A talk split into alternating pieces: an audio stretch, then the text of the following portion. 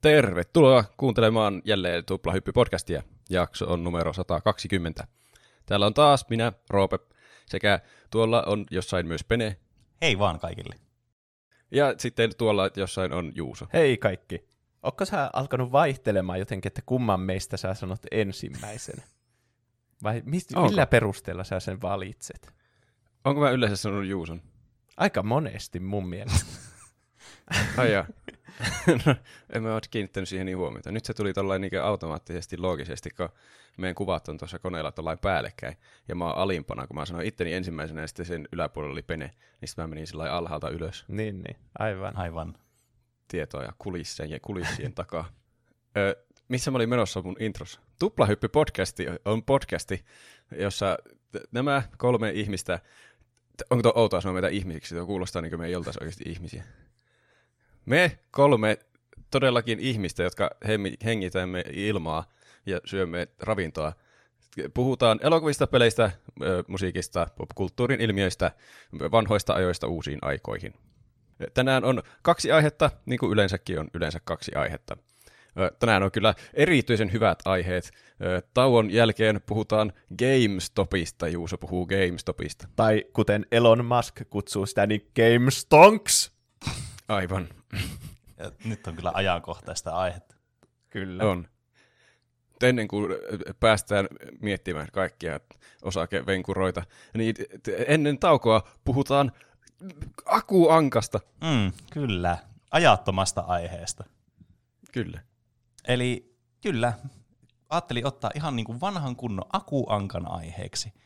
Akkarit, nämä taskukirjat, kyllähän näitä, kyllä, kyllä te kaikki tiedätte, mistä nyt puhutaan. Tämä on varmasti semmoinen, tämä on nostalginen niin kuin kaikille. Mm. Mm. En tiedä milloin näitä on Niin. alkanut tulla Suomessa, mutta varmasti kaikki meidän kuuntelijat on pienenä voinut lukea akuankkoja. Mm.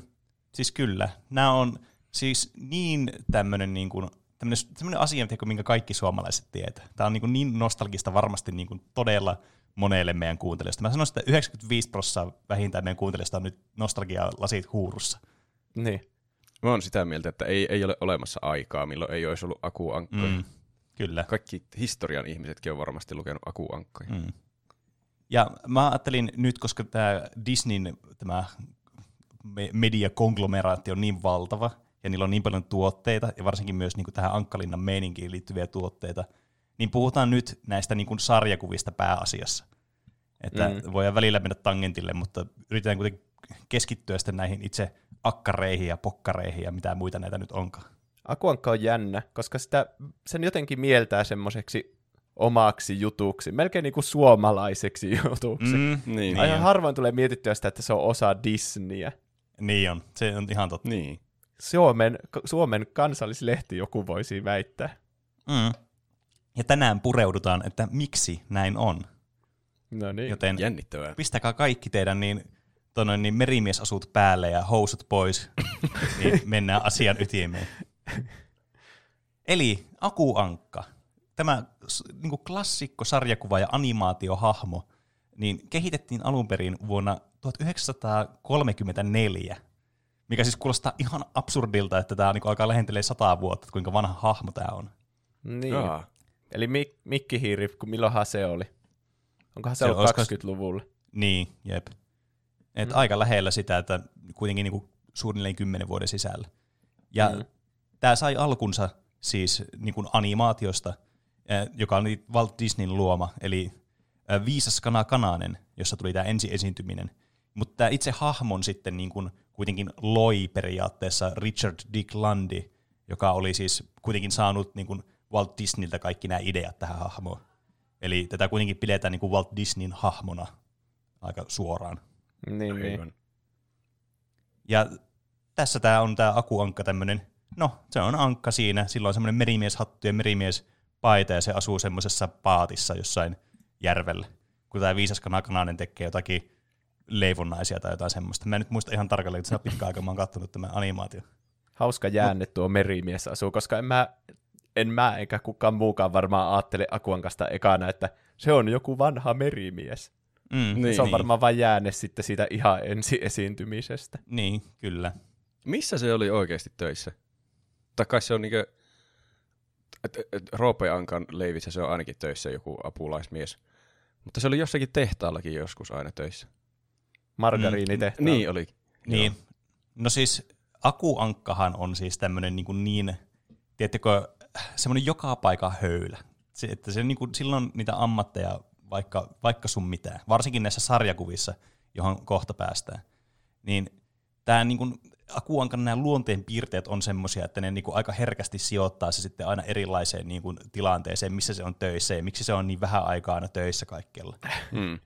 Että äh, tavallaan niin kuin tässä ekassakin tuotoksessa, mistä Akuankka niin kuin lähtöisin, niin sehän on siinä aika semmoinen itsekäs ja semmoinen niin kuin äkkipikainen, mitkä on siis semmoisia niin kuin luonteenpiirteitä, mitkä on jäänyt kyllä niin kuin elämään aina niin kuin siitä ensimmäisestä esiintymisestä asti.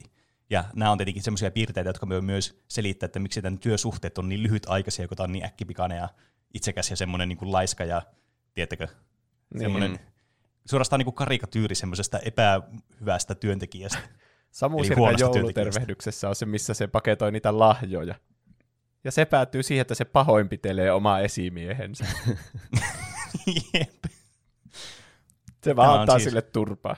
Mm, kyllä. Ja nämä on myös tämmöisiä, kun aina mietitään myös näitä niin Disney-hahmoja, niin aina ekana tulee mieleen Mikkihiiri ja sitten Akuankka. Ne on niin kuin ne kaksi isointa mun mielestä kimaltavinta tähteä niin kuin tässä Disneyn kavalkaadissa. Ja Mikkihiiri on tämmöinen Mary Sue, että se on niin kuin aina semmoinen oikeudenmukainen ja sillä kaikki menee aina hyvin. Mm. Ja sitten tämä Akuankka on niin, kuin niin vastakohta sille kuin voi olla ja niin kuin voi. Mm. Niin tämä on varmasti myös niin kuin sitten yksi syy, miksi tämä myös jää ihmisten mieleen, ja tämä on niin kuin tosi niin kuin semmoinen pidettävä hahmo. Mutta niin. Paljon samaistuttavampi kuin Mikki. niin kyllä. Vaikka Jenkeissä mä oon ymmärtänyt, että se mikkihiiri on paljon suositumpi. Niin on, se on ihan totta. Se on kyllä kummallista. Jenkit on kyllä kaik, kaikki mm. puolin kummallisia. Mm, mutta tässä tulee varmasti niin kuin kulttuurieroja. Et siellä sitten ehkä mikkihiiri on semmoinen ihan nointavampi kohde, ja sitten ehkä siellä, siellä niin kuin, ö, tavallaan sun lähestymispinta on mieluummin niihin niin kuin sun ideaaleihin, kun taas sitten semmoiseen, niin kuin, mikä on, muistuttaa enemmän semmoista oikeaa elämää, tiettikö? Vähän niin kuin Niin. Superman. Mm, Se on niinku semmoinen, kyllä. kaikki ihmiset pyrkii olemaan Superman. Mm, niin se on semmoinen, suomalaiset varmasti tykkää enemmän Batmanista. Mm, se on ihan varmasti totta. Tai jostakin enemmän altavastaajahahmosta. Niin kuin Arm Fell of Boysta. Mm. Nämä kuitenkin niin kuin aika paljon niin kuin liitetään akuankkaa näihin sarjakuviin sitten meillä niin kuin täällä Euroopassa ja varsinkin Suomessa. Että vaikka akuankka nyt esiintyykin tosi monessa animaatiossa, on esiintynyt tuolta 34 vuodesta asti, niin meille kuitenkin varmasti ensimmäisenä akuankasta tulee mieleen nämä sarjakuvat, niin kuin poikkeukset. Kyllä. Mm. Mm. Ja tämä sitten oikeastaan lähti silleen niin kuin siitä liikkeelle, että no okei, näitä oli tämmöisiä sarjakuvastrippejä, mitä nyt oli aina ollutkin ja kautta aikaan kaikista näistä Disney-produkteista ja muista, mutta niin kuin tästä Akuankasta nämä sarjakuvastripit sitten alkoi olemaan semmoisia niin kuin, tavallaan säännönmukaisia tai säännöllisiä tuosta 3-8 vuodesta eteenpäin. Tämmöinen artisti kuin Al- Altelia Ferro, joka loi siis tämmöiset niin kuin, äh, ensimmäiset niin kuin tämmöiset kunnon niin kuin akuankka, vähän niin kuin sarjakuvat, joissa muun muassa niin myös esitellään nämä akuankan nämä äh, veljinpojeksikin väärin suomennetut, Mm. niin Tupu, Hupu ja Lupu, jotka siis oikeasti tämän akun siskon poikia. Niin, Niin. totta. Onko sitä siskoa näkynyt ikinä missään? Ei, Ei kai. ainoastaan muistaakseni siinä sukupuussa, minkä tuo niin Don Rosa oli kuvittanut joskus aikoina. Mäkin muistan joskus Joo. katselleeni sitä sukupuuta. Mm. Mutta ei ole mitään esiintymistä, ei ole missään niin kuin, ää, elokuvassa tai missään niin kuin, sarjakuvassa itsessään tuon niin kuin, yhden sukupuun niin kuin, ulkopuolella. Kai se on selvästi mm. johonkin kadonnut tai kuollut, kun ne velje tai siis siskon pojat on akulla hoidossa muutenkin. Niin. Mutta ei ne ole aina. Mm. Vai mitä? Onko ne joskus jossakin muuallakin? Niin, ei ne kyllä aina ole näissä mukana tietystikään, mutta mm. niin kuin näiden esiintyminen on tosi tyypillistä kuitenkin, varsinkin näissä sarjakuvissa. Niin kuin tosi monesti niin kuin ne kuitenkin on mukana näissä.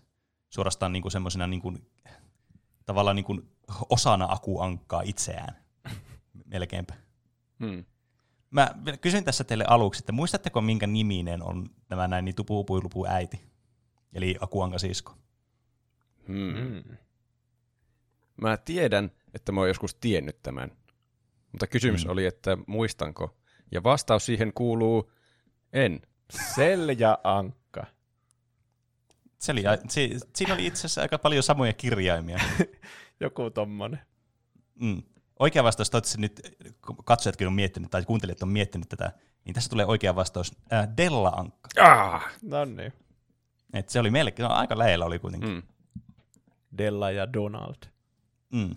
Mutta mä alustin tämän kysymyksen sillä, koska mä ajattelin, että tämä on, tää on niin informatiivin, niin info, ah, informaation täyteinen ää, jakso, ja tämmöinen muistelujen täyteinen jakso, ja varmaan tulee olemaan aika pitkäkin, niin jotta te pysytte hereillä, niin mä ajattelin perustaa tähän tämmöisen pikkukisaan, että Aha. Oi, oi. te kuuntelijat voitte kilpailla nytten meidän Tuplahyppi-podcastin juontajia Roopea ja Juusoa vastaan. Eli voitte osallistua tähän uuteen visailuformaattiin, eli tuplakääk. Kuulostaa tutulta. Täysin originaali. Kyllä.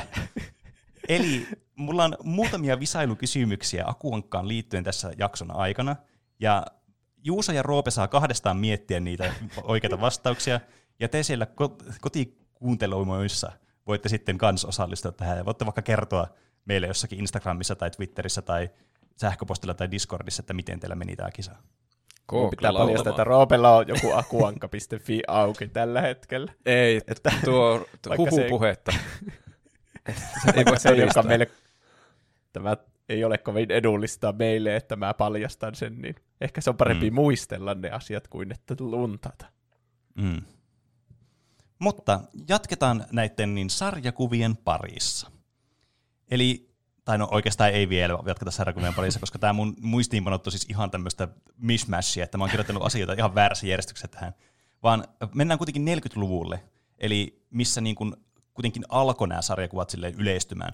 Ja muistatte varmaan myös, että tämmöisenkin historiallisen tapahtuman kuin toinen maailmansota, mikä, mitä käytiin tuolloin. No en Niin, se itse muista, olla. mutta on kuullut Mm. jälkikäteen. Niin kyllähän sitten Aku Ankkakin päätyi sitten näihin sotapropagandoihin. Muistat, muistatte, että olette varmaan nähnyt näitä sopa, sotapropaganda niin, äh, niin kuin lyhyt elokuvia, missä vaikka esimerkiksi Aku Ankka on siellä tehtaassa ja se valmistaa niitä am, ammuksia Hitlerille. Joo, onko se on ihan natsi-uniformussa ja siinä näkyy joo, joo, kyllä, kyllä. Mä en ole nähnyt Oho. tuommoista. Hui. Tämä on siis semmoinen, äh, niin kuin, no, tämä on tämmöinen propagandapätkä, missä siis tää Aku Ankka valmistaa niin kuin, ammuksia natseille tai Hitlerille, ja sen pitää tehdä Heil Hitleriä jokaisen niin kuin, ammuksen kohdalla, mitä se, sen valmistaa, että ne tulee koko ajan etenevä tahti, ja se menee semmoiseksi sekavaksi ja tosi intensiiviseksi, kunnes lopulta paljastuu, että Aku näkikin vain unta, ja sitten se herää siitä, ja se syleilee sen jotakin Amerikan lippua tai jotain, ja vapauden patsas ilmestyy siihen, jotain tämmöistä. Niin tämmöinen ihan perus sotapropaganda. Mutta mä ajattelisin kuitenkin ottaa tähän esille, koska tästäkin niin kuin, näistä sarjoista tai näistä elokuvista ja varsinkin näistä sotapropagandajutuista, joita alettiin sitten näyttämään Etelä-Amerikassa, koska Euroopassa nyt varmaan voitte kuvitella, että niin oli semmoinen tilanne, että näitä ei voinut oikein hirveästi katsoa, kun siellä oli vähän muuta mietittävää silloin. Hmm. Niin mm. näitä me levitettiin muun muassa Etelä-Amerikkaan, josta siis ö, on tullut myös niin kuin hahmoja, jotka on jäänyt myös näihin sarjakuviin elämään. Eli vaikka nämä kolme caballeroa, eli Jose Cari, Cariocan ja sitten tämä Panchito Pistoles, niin että nämä niin kuin on vaikuttanut myös nämä lyhyt elokuvat myös näihin hahmoihin, joita näissä sarjakuvissa sitten myös esitellään. Aivan. Joo. Tuokin on osana sitä, tai ainakin ne hahmot näkyy siinä Samu Sirkan joulutervehdyksessä. Mm. Eikö ne ole Kyllä. se, just se pinjaatta, semmoinen lyhyt pätkä? mm, joo. Et tietenkin nämä esiintyy muissakin kuin näissä sotapropaganda niin pätkissä, Mm. mutta sieltä ne on lähtöisin. Niin, niin. että tavallaan semmoinen yhteys löytyy näillä niin kuin, ö, lyhyt elokuvilla ja sitten myös näillä sarjakuvilla. Mutta tuolla 40-luvulla niin nämä sarjakuvat on pitkälti, ja tämä oikeastaan tämä Akuankas suosio, pitkälti lähtee tästä Karl Barksista, mikä on varmasti tuttu nimi teille. Mm. Kyllä. Eli tämmöinen Akuankka-sarjakuva niin kuin mestari suorastaan. niin. Mä oon jotenkin ajatellut, että se on joku Akuankka-sarjakuvien luoja, mutta sä oot sanonut jo viisi nimeä ennen sitä, niin, Niin. ehkä se on vähän kiistanalainen termi. Miksi, miksi se on niin tunnettu? No, niin, mä, no mä sanoisin, että Karl Barks on niinku semmoinen varmastikin semmoinen influensoivin näistä. Että se on niinku sitä, että ei ole ihme, että sitä pidetään näiden sarjakuvien isän. Koska se muun muassa niinku, äh, viilasi tätä niinku persoonallisuutta näille hahmoille, niinku loi niitä tarinoita ja mistä ne teki ja kaikkea. Ja sen lisäksi loi paljon uusia hahmoja, semmoisiakin hahmoja, jotka on niinku aika erittäin oleellinen osa näitä, niin kuin vaikka Roope Ankka. Mm. Ai senkin loi Karl Barks. Niin, kyllä. Et siis tämmöiset asiat, jotka on niinku aivan niinku, suorastaan niinku synonyymi melkein Akuankalle, niin, niin ne on niinku Karl Barksin sitten niinku käsialaa tosi monet. Hmm. Niin, niin. Se on vähän niin kuin laajentanut tämän maailman, missä Akuanka elää. Niin, kyllä. Ja se on niinku alkanut tuolta 40-luvulta asti sitten näitä tekemään näitä sarjakuvia ja tehnyt ihan hirveän määrän niitä. Jotain, olisiko ollut jotain yli tuhat ainakin. Oho. Mä voin kertoa. 1301 No niin. Siellä on lunstaa No no, niin. pisteitä. pisteitä. Mä alan kohta antaa miinuspisteitä, jos et pistä sitä välilehteä nyt piiloon. Koska me päästään meidän ensimmäisen tuplakääk-kysymykseen.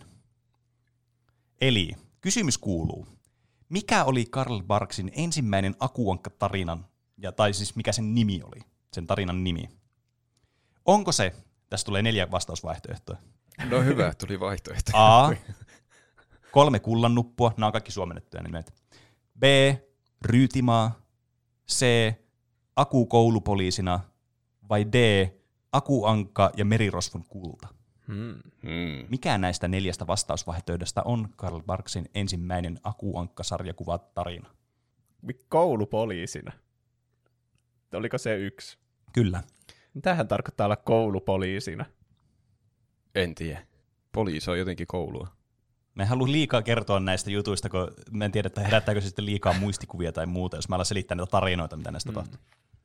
Tää on nyt, mä oon pahassa tilanteessa, kun musta on luotu tämmöinen huijarin kuva, niin ihan sama mitä mä vastaan. Niin se, että jos se on oikein, niin sitten mä oon huijannut, mutta jos se on väärin, niin sitten mä vaan häviän.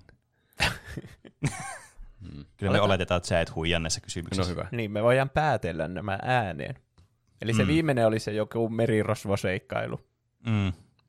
Se kuulostaa vähän semmoiselta Don Rosamaiselta sarjakuvalta. Don Rosa teki kyllä paljon seikkailuja, mutta kyllä Karl Barksillakin oli seikkailuja. Okei. Okay. Mutta ihan ensimmäisenä sarjakuvan. Niin. Mulla tulee vaan sitä ryytimaa, kun se oli se yksi. Mm-hmm. Mm-hmm. Siitä t- tulee vaan semmoinen, mä en tiedä yhtään mistä se kertoisi, mutta mulla tulee semmoinen olo, että mä oon kuullut sen sanan joskus. Ja miksi mä olisin kuullut sen sanan muuta kuin, että se olisi jotenkin merkityksellinen asia. Mä, Kenties. näillä päättelykettyillä mä kyllä vastaisin sen. Niin. Mistä muusta mä olisin kuullut sen kuin viisi minuuttia sitten nähnyt sen tuolla kuokka.fi-sivulle. Ei teidän piti luottaa siihen, että luottaa. Onko tämä nyt teidän vastausvaihtoehto? Pelataanko me niinkö yhdessä? Joo, kyllä. Okei. Ajattelin, että tämä ehkä nopeuttaa tätä peliä. Öö, Mitä Juuso meinaa? joo. Näin niinku poissulkemistaktiikalla, niin mäkin sanoisin sen. Mä en tiedä yhtään, mitä se tarkoittaa. Ryyti, maa. En mäkään. Mikä? Ryyti on varmasti joku asia, mikä voisi ihan helposti tietää, mutta me ei tiedetä. Mm. Mutta jos mä oletan nyt oikein, niin vastatte B. Joo. Jos se oli se ryytimaa. Mä veikkaan, että kuuntelijat on tässä vaiheessa kanssani tehnyt oman vastauksen, niin mä vastaan nyt, mikä on oikein. Oikea vastaus on D, Aku Ankka ja Merirosvon Ei. kulta. Aha. Se kuulosti Mutta- hirveältä hämäykseltä tuo. Se oli jotenkin liian ilmeinen. Mm. Mutta te ette ole ihan väärässä kuitenkaan. Sillä tämä no, tää Merirosvon kulta tuli vuonna 1941 ja tämä Ryytimaa tuli 43 vuonna. Niin tämä Ryytimaa on ensimmäinen Karl Barksin aivan niin kuin alusta loppuun oma tarina. Ai, Aa, sitä mä mietin. sitä me tarkoitettiin. Et, että tota noin, niin se teki tämän merirosvon kullan huomattavasti aikaisemmin, kaksi vuotta aikaisemmin, mutta se perustui toiseen tarinaan, mistä se sitten niin kuin teki tämmöisen ankka-version. Okei. Okay. Eli johonkin, niin, niin, johonkin vaikka olisi joku kirja, Mm. mm. Robinson Crusoe, niin sitten Niin, se olisi kyllä. joku Aa. akuankka haaksi rikkoutuneena. Niin, kyllä. Joo, joo. Mutta tämä ryytimaa ilmeisesti tarkoittaa jotakin niin kuin tämmöistä sotaa jättömaata tai jotain tällaista.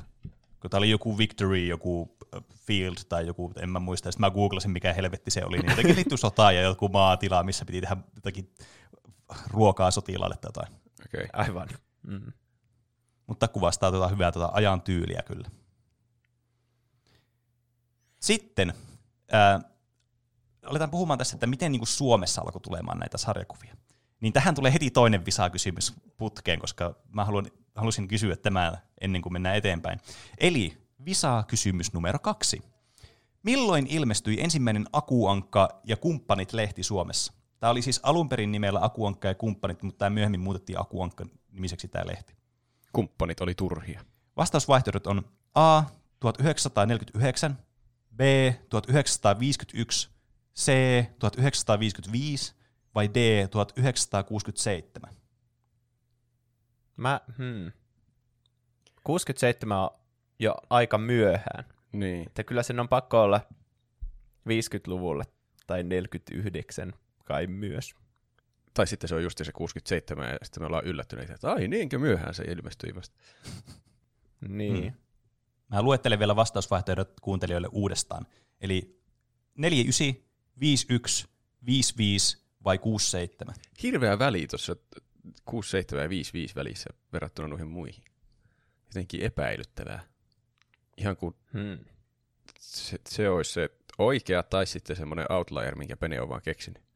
Niin, totta. Että miksi Bene keksi, keksisi noin. Jos Bene haluaisi kunnolla niin kuin meitä haastaa, niin se laittaisi peräkkäiset vuodet siihen, Niin. jotka kuulostaisi kaikki samalta. Mutta mi- Mikä on vastaus? miksi se olisi, jos se on se oikea vastaus, niin miksi se olisi keksinyt tuommoiset aika lähekkäiset vuodet jostakin pitkän ajan päästä siitä? Nyt menee aika metailuksi. Sekin vielä. Ö, Mulla, mä alkoin heti miettiä, että 50-luku kuulostaisi oikealta. No joo. Ja 50-luvulta oli kaksi vaihtoehtoa, eli oliko ne 51 ja 55. Mm, kyllä. Ja se Karl Parksin ensimmäinen sarjakuva oli tullut 41. Mm. Niin mä sanoisin, että kymmenen vuotta Suomi on ollut jäljessä muita ja saanut sen sitten sen lehden 51. Kyllä, mulle passaa tämä. Jos, jos epäillään vastausta, niin vastataan aina B. Siinä on yksi vaihtoehto. Lukitsette B. Joo. Yes. Oikea vastaus on 1951, eli olitte Jee. oikeassa, B oli oikein. Hyvä meidän joukkue. Jee. Kyllä, silloin ensin, ilmestyi ensimmäinen akkari, ö, joulunäytenumero vuonna 1951. Ja tässä ensimmäinen sarjakuva tässä joulun näytenumerossa oli itse asiassa tuo Aku koulupoliisina, mikä oli yksi vaihtoehto tuossa, että onko Karl Barksin ensimmäisiä, mikä on aika niin tarina. Aivan. Okei. Eli vaikka olisi Akuankka tietää, niin mä oon yrittänyt heittää tämmöisiä kurvebooleja tälle, että niistä voi tulla väärä muistikuva. Ah. Niin. Koska mä muistan, kun mä aloin tilaamaan Akuankkaa, niin olisikohan ollut, että se joulun niin kuin näytenumero tuli sen Akuankan mukana. Sä, tiedätkö, se en, ensimmäisen Akuankan, minkä mä sain, niin sen mukana tuli tämä joulunäytön numero. Ai tuommoinen niinku 50-luvun alusta oleva näytenumero. Niin, Siis ei tietenkään niin kuin se OG, Aita. mutta siis semmoinen niin uudelleen printattu. Se- mä, olisin, mä olisin tuhansia euroja rikkaampi varmasti, jos Se aina Suoraan joku kokoelmasta. tilaajalle. Se pitää lähettää sitä eteenpäin. niin, kyllä. Mm. Mutta tässä tämä ensimmäinen, niin se on vielä sen saman näköinen kuin tämä ensimmäinen numero, mikä Suomessa ilmestyi, ja tässä tämä eka tarina oli tämä. Niin semmoinen tidbitti kans teille. Okay. Ja tämä ilmestyi niin kun vuoteen 55 asti tällä Akuankka ja kumppanit nimellä. Eikä tämä ilmestynyt niin kun joka viikko, vaan tyyliin ekaksi jotkut kerran kuussa tai kahdesti kuussa, ja sitten se alkoi pikkuhiljaa yleistymään, jolloin sieltä tuli tämä, että kerran, kerran keskiviikossa. Mikä on mun mielestä aika cool, että se tulee keskiviikkona aina, kun meidän podcast tulee aina tiistaina. Mm. Niin, kaksi tärkeää viikonpäivää tolle. Ja niin, kyllä, mutta me ei kamppailla näitä viikonpäivistä kuitenkaan. Tällä jaksollakin Niin. voi lämmitellä huomista akuankkaa varten. Mm, kyllä. Ja sitten kysyit tai tässä, että tämä on niin kuin Suomen kansallislehti tuossa ihan alussa. Niin näin voisi ajatella, koska Aku Ankka on Suomen suurin, niin kuin luetu, lu- lukemismääriltä suurin aikakauslehti. Oho. Se on oikein. Eli tämä kertoo Aku Ankan suosiosta tää Suomessa kyllä tosi paljon. Tämä on niin. Todella luettu. Ja just semmoinen, tiettekö, että kun tämä on ollut vuosikausia tämä lehti olemassa täällä Suomessakin, Niin tämä on just semmoinen, että missä varmaan niin kuin vanhemmat on lukenut lapsena niitä, sitten niiden lapset on lukenut niitä, ja sitten niiden lapset varmasti voi kans lukea niitä. Niin. Että on just tämmöinen, niin kuin, mikä tulee tavallaan niin kuin sukupolvien myötä jatkuu aina tämä Akuankan tilaaminen. Mm. Ja sitä ei ikinä lopeteta. Niin, niin. se on kyllä kans aina totta. Aina kun se aloittaa, niin sitä ei ikinä lopeta. Jot- niin kyllä. Suomessa on varmaan ainakin sata ihmistä, jotka tilaa Akuankaa, vaikka on kuollut ajat sitten vanhuuteen. Sehän on Mahdollisesti. kauhean surullista lopettaa sen tilaus. Siinä jotenkin myöntää, että nyt lapsuus on ohi ja alkaa tylsä aikuiselämä. Mulla iski kauhea akuankka-kuume. Että mä haluaisin lukea näitä mun vanhoja akuankkoja, mitä mulla on ihan hirveä määrä kotikotona. Ja varsinkin niin kuin joitakin semmoisia erityisen hyviä niin kuin tarinoita, mitä tuli luettua. Ja sitten kun näitä nykyään pystyy kans, jos sulla on akuankan tilaus, niin sä pystyt netistä lukemaan yksittäisiä niin kuin tarinoita vaan suoraan. Mm. Mm. Ja myös Niin- etsimään jopa kirjoittajalle. Niin. Niin, se on todella kätevää nykyään. Sitä mä juuri täällä teen, kun mä katson vastauksia noihin kysymyksiin. Me ollaan Niin, niin, kyllä. tilaajia vieläkin, tai siis alettiin tilaamaan jos, joku aika sitten. Ei me ole kyllä hirveänä luettu niitä uusimpia lehtiä. Mutta mä tänään aamulla kattelin näitä vanhoja, mitä mä muistelen, Don Rosan tarinoita. Ai että ne on kyllä hyviä. Mm. Kyllä, niihin päästään kohta. Ihme, että ei ole Akuankka äänikirjoja vielä. Mm. Mm. Ah, hauska juttu, Aku. Ennen kuitenkin, kun päästään tuonne Don Rosaan asti, niin tulee uusi trivia-kysymys teille. Eli visakysymys numero kolme. Mikä on Akuankan toinen nimi? Toinen nimi. Ja tässä tulee teille vastausvaihtoehdot. Onko se A. Flingoose, B. Fauntleroy, C. Simon, D. Swansdown? Mä olin varma, että joku noista kuulostaa, että no tuohan se on selvästi, mä muistan tuo, mutta ei mikään kuulostanut siltä. Mm. Kaikki oli tommosia kansainvälisiä, eli niitä ei ole käännetty sitten suomeksi. Ei. Ja tämä on semmoinen, tämä on mun mielestä yksi tämmöisestä ultimaattisimmista trivia-kysymyksistä. Semmoinen tosi niin kuin, tavallaan tuntuu itsestään selvältä trivia-kysymykseltä, kun tämä on niin haastava. Mutta semmoinen, että tuntuu, että tämä pitäisi jotenkin tietää. Hmm. Hmm.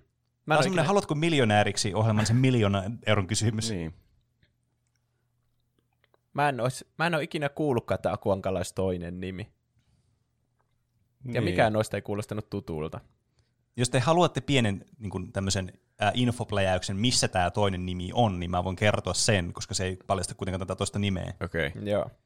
Nimittäin tämä siis on tämmöistä propagandafilmistä kuin Donald Gets Drafted, jossa näkyy sitten tämmöisellä dokumentilla sen koko nimi, jossa on tämä keskimmäinen nimi, joka on joku näistä neljästä. Okei. Okay. Sanoppa vielä ne vaihtoehdot. Vaihtoehdot ovat Flingoose, Fauntleroy, Simon, Swansdown. Mikä sen tyypin nimi on? Si- se Jenkkien se, joka osoittaa siihen ruutuun ja sanoo, että I want you, tai mikä se onka. Se värväysmainos. Ai, onko Se se, se Uncle Samuli. Sam? Niin. Mm, kyllä. Uncle Sam, okei. Okay. Ei ollut Uncle Simon. Ei. Sitten taisi joku tämmöinen ovela juttu. Mm. Öö, Fort Leroy kuulostaa jotenkin hirveän ranskalaiselta. Mä en tiedä, miksi sillä olisi ranskalainen toinen nimi. Eikö se olisi outoa? Niin, mutta tuntuu, että tommonen, mikä olisi tämän hassun piirrosahmon toinen nimi, niin siellä laitetaan tarkoituksella joku tosi hauska, tommonen niinku sivistynyt. Se on niinku Donald Földeroy Duck. niin, eikö se olisi hauskaa? Ehkä. Mutta en mä tiedä, miksi se haluttaisi johonkin propagandafilmiin olla hauska juttu. Hmm. Mi- mi- mistä niinkö Akuankka on mukaan lähtöisin? Jos Roopeankka on niinkö Skotlannista, niin onko Akuankalla joku alkuperäpaikka? Tämä Kuulostaa on kysymys, jota mietimme joka päivä. Niin, kello tikittää. Mitä vastaatte? Mm. Mä vastaan jomman kumman niistä kahdesta ensimmäisestä, jotka kuulosti hienostuneilta. Roope saa päättää kumman. Mä vastaisin mieluummin sen, sen ihan ensimmäisen. Eli Flingoose. Miten se kirjoitetaan? Oh, kirjoittaako se Goose? Mä voin, mä voin äh, niinku, nämä kirjoitusmuodot näille kahdelle ekaan vaihtoehdolle, joista kerran haluatte ne, niin F-L-Y-N-N-G-O-O-S-E ja F-A-U-N-T-L-E-R-O-Y. Siis se oli niinkö hanhi. Siinä on sana kuusi. No tuo kyllä muuttaa kaiken. Vai muuttaako? Muut, niin, mu- muuttaa, mutta kumpaa suuntaan, niin Niin. sitä me ei tiedetä. Mä ehkä sanoisin sen, että ne on halunnut jonkun semmoisen viittauksen johonkin tuommoiseen ankkaan eläimeen. Mutta se sukunimi on Ankka. Eikö se viittaa jo Ankka-eläimeen? Hmm, totta. En ole miettinytkään tuota. Nämä on aina hauskoja nämä tuplahypyn visailut, kun näissä tulee tämmöisiä miettimishetkiä vaan, jotka kestää ja kuuntelee tosiaan, ää, menkää jo asiaan. Voidaan vastata myös B. No, pitäisikö se vastata B, kun se osuu niin korvaan sieltä? Tai siis minkä vastaatte näistä, tässä on neljä Niin, vaihtoehtoa. mitä ne oli ne kaksi viimeistä? Sano vielä ne. Simon oli toinen. Ö, Simon ja Swansdown. Swansdown. Siinäkin on jo lintu jostain syystä. Mm. Joutsen. Niin. Olisiko se jompikumpi niistä linnuista, niin sitten Pene olisi keksinyt kaveriksi toisen linnun siihen. Joo, niin mä sanoisin. se on se eka. Eli se on se, on se B. Ei, kun se kuusi. Ei kun siis A. A oli se kuusi. Joo. Eli vastatte Joo, Flingoose. Joo. Oikea vastaus on Fauntleroy. Ei ole. Ei voi olla. On, kyllä. Ö, tuo Fauntleroy, tai tämä nimi tulee siitä, koska ne, kun ne teki tätä, niin Walt Disney oli sitä, että no niin, sitä mieltä, että tälle pitää keksiä joku hauska toinen nimi. Mhm. Ja niiden ensimmäinen drafti, mä lukin jostakin tämmöisestä niin kuin, ö, joku tyyppi, joka oli tutkinut näitä aiheita ja tutkinut akuankkoja, niin oli päässyt lukemaan näitä transkriptejä näistä, kun on tehnyt näitä. Niin siellä mainittiin, että niiden ihan ihan ensimmäinen idea oli tuo Swansdown. Mutta ne päätti sitten tehdä tuommoisen niin kuin, sen luonteeseen viittaavan nimen, joka oli jostakin The Duke Fauntleroy tai joku tämmöinen tarina, jossa sitten tämä henkilö vähän niin kuin muistutti akuankkaa sille luonteen piirteiltään. Ja ne päätti, että tämä on hauska nimi, niin annetaan tämä sille nim- toiselle nimeksi. Niin. Eli oli Okei. hauskaa, että sillä on joku ylihieno nimi, vaikka se on Donald Duck. Kyllä. Juuson päättelyketju mm. oli hyvä, mutta me ei siltikään päädytty siihen vastaukseen. Mm, kyllä. Ketju jäi sitten heikoin lenkki iski jossakin vaiheessa ja sitten se Näin ketju katkesi. Niin. Mm. Tämä Karl Barks tosiaan loi tämän vakaan ja tämän niin kuin suositun niin kuin pohjan sitten tälle akuankalle, tälle sarjakuvalle sitten. Ja tästä tämä oli suosittu niin kuin, ää, Jenkeissä ja sitten Euroopassa. Ja se kirjoitti näitä niin kuin tarinoita niin kuin aina 60-luvulle asti sitten. Ja nämä kuitenkin oli aina enemmän suosittuja sitten Euroopassa jostain syystä versus, Amerikasta. Ja mä veikkaan, että se syy sille on just se, että kun nämä suurimmat osat näistä tarinoista on kuitenkin akuankkatarinoita tai roope tarinoita, niin ehkä ne ei ollut sitten niin kiinnostavia sitten jenkkien mielestä, kun ne tykkää enemmän tälle yleistettynä niin mikkihiirestä. Mm. Hmm. Mutta äh, tässä tulee seuraava visa teille, joka on hauska infopätkä. Eli visa numero neljä. Sarjakuvat julkaistiin suurimmaksi osaksi anonyyminä. Kuitenkin Karl Barksin tyyli herätti kehuja. Millä, nimenä, ni, millä nimellä häntä kutsuttiin ennen kuin hänen oikea nimensä tuli julki? Koska siis nämä nimet ei tullut julki kovasta joskus 60-luvulla, että kuka on niinku tehnyt tämän tarinan ja niinku kuvittanut sen. Et näitä jouttiin aina arvuuttelemaan sitten. Aika jännä. Mutta, mutta tämä tyyli niin kuin oli kuitenkin jäänyt semmoiseksi niin kuin, teettekö, tunnistettavaksi. Hmm. Niin sitten ihmiset keksivät jotakin niin kuin lempinimiä tälle, niin tässä mä esittelen nyt, että mit, mit, joku näistä on sitten se, millä nimellä tätä kutsuttiin. Eli onko se A, The Donald Guy, B, The Good Duck Artist, C, The Duck Duke, vai D, The Best Writer? Aha. Aika törkeetä, Mm. ettei saa krediittiä siitä, että piirtää Akuankka-sarjakuvia omalle nimelle. niin. Tämä on, niinku, tää on niinku just tämmöistä, teettekö Disney-meininkiä, Niin. niin. kun olleen voi. Niin ne on kaikki ollut Disneyn piirtämiä. Niin. Mm. Niin. No, Se on joku noista, se on varma. On se. Mutta ei Mm, ehkä mikään näin niistä, on. jotka on liian ö, semmosia the best guy, tai mikä se olikaan. En tiedä, voisi olla The semmoinen. Best Writer Mitkä oli oli se ne, missä oli duck-sana? Öö, Mm. Duck-sana. b oli The Good Duck Artist ja c The Duck Duke. The Duck Duke, siinä olisi kyllä jotenkin semmoinen sointuva nimi. Niin. Ja se Duke tuli myös siinä Duke Fitzgeroissa, vai mikä se olikaan? Flo- Fauntleroy. Niin just. Nämä on kyllä vaikeita kysymyksiä nämä. Mm, kyllä, mä oon yrittänyt tehdä vaikean visan, koska näissä on tosi kiinnostavia in- infon pätkiä samalla. No mä, mä voisin vastata sen Dukein. Mitä Juuso voisi vastata? Niin, se kuulostaa vähän enemmän semmoiselta, olisi outo, että fanit keksis, että tämä on hyvä piirtäjä. Annetaan tälle nimeksi hyvä piirtäjä. Niin. Paitsi jos se oli oikeasti kaikkien mielestä universaalisti niin paras piirtäjä. Niin. Mikä voi tietenkin olla mahdollista, koska se on nykyäänkin jotenkin monen mielestä paras piirtäjä.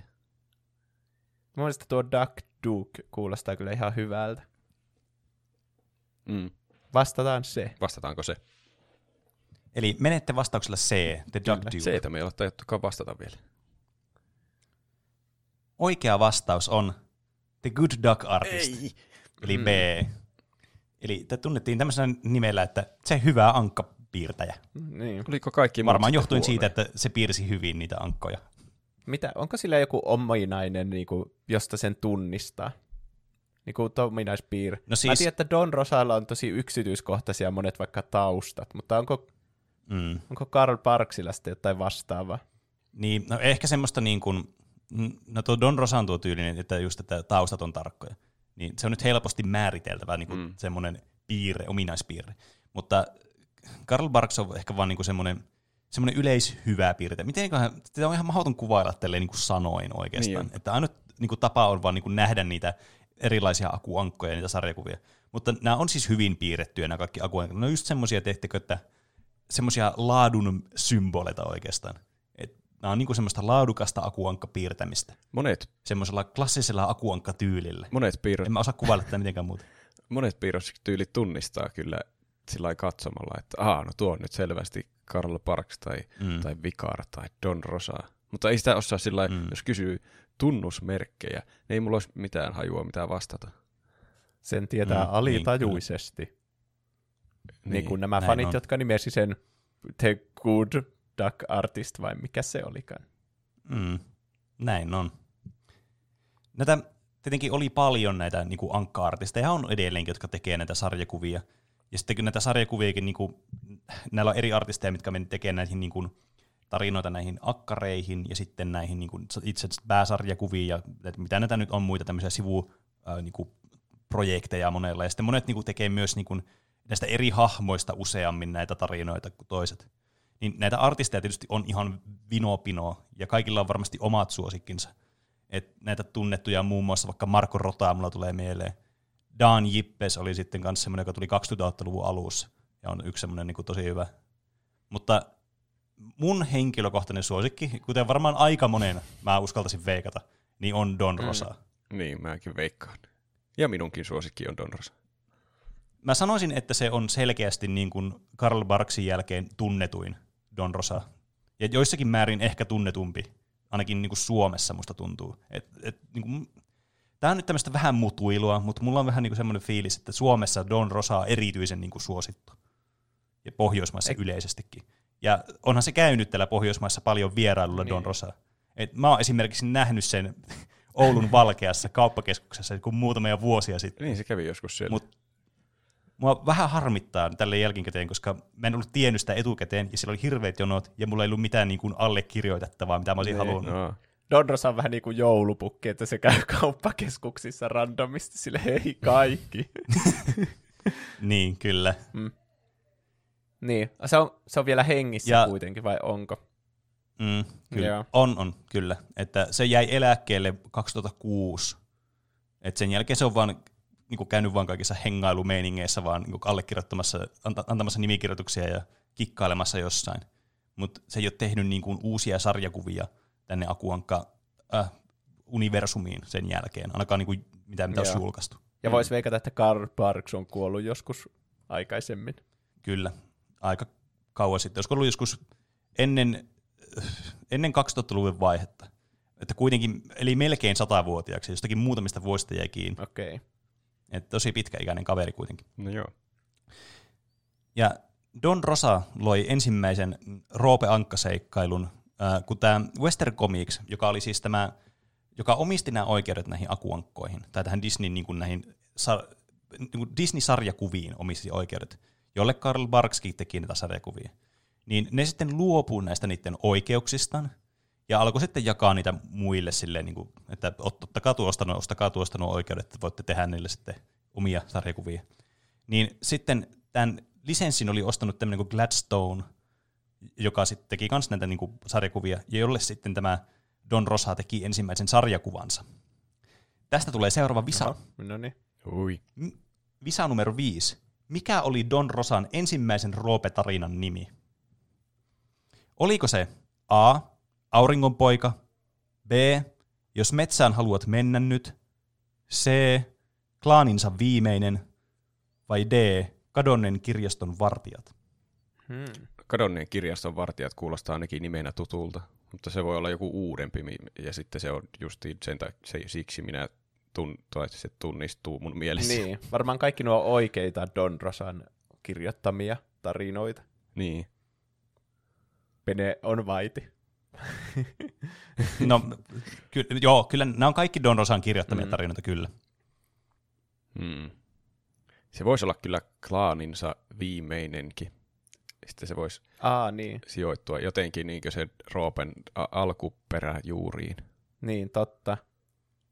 Ja se on vähän niin kuin semmoinen origin story, miksi Roope Ankka on kiinnostava hahmo tässä, varsinkin Don Rosan tarinoissa. Niin. Mm. Joo, sitä, sitä se kyllä on, että se on todella kiinnostava hahmo, ja niin kuin Don Rosa on kyllä tehnyt sille paljon oikeutta kyllä sille hahmolle. Niin. No se tuntuu oikealta. Niin eikä meillä, Vastataanko se? eikä meillä muuta niinku... Jos tämä menee vähän veikkaamalla, mutta se kuulostaa oikealta, niin se on paras tällä hetkellä. Kyllä. Eli vastatte se klaaninsa viimeinen. Kyllä. Joo. Oikea vastaus on A. Auringonpoika. Voi, No, voi. hyvä, ettei jos tuota tullut veikattua ikinä. Mm.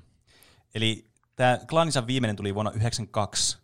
Kun, tota niin Don Rosa toki, tosi teki näitä niin kuin, ää, Roope Ankan muistelmatarinoita, just näitä tavallaan, niin kuin, mi- mistä se on lähtöisin ja miten se on päätynyt siihen tilanteeseen, missä se on nykyään. Mm. Mutta tämä Auringon poika oli siis ensimmäinen Roope-tarina jostain tämmöisestä Auringon poika-nimisestä esineestä, jota ne yritti hamuita. Mä en muista ihan hirveän hyvin tätä tarinaa, mutta on tämäkin tullut, olisiko joku 2005 tyyliin tullut jossakin Akuankassa Suomessakin tai Niin. 2006.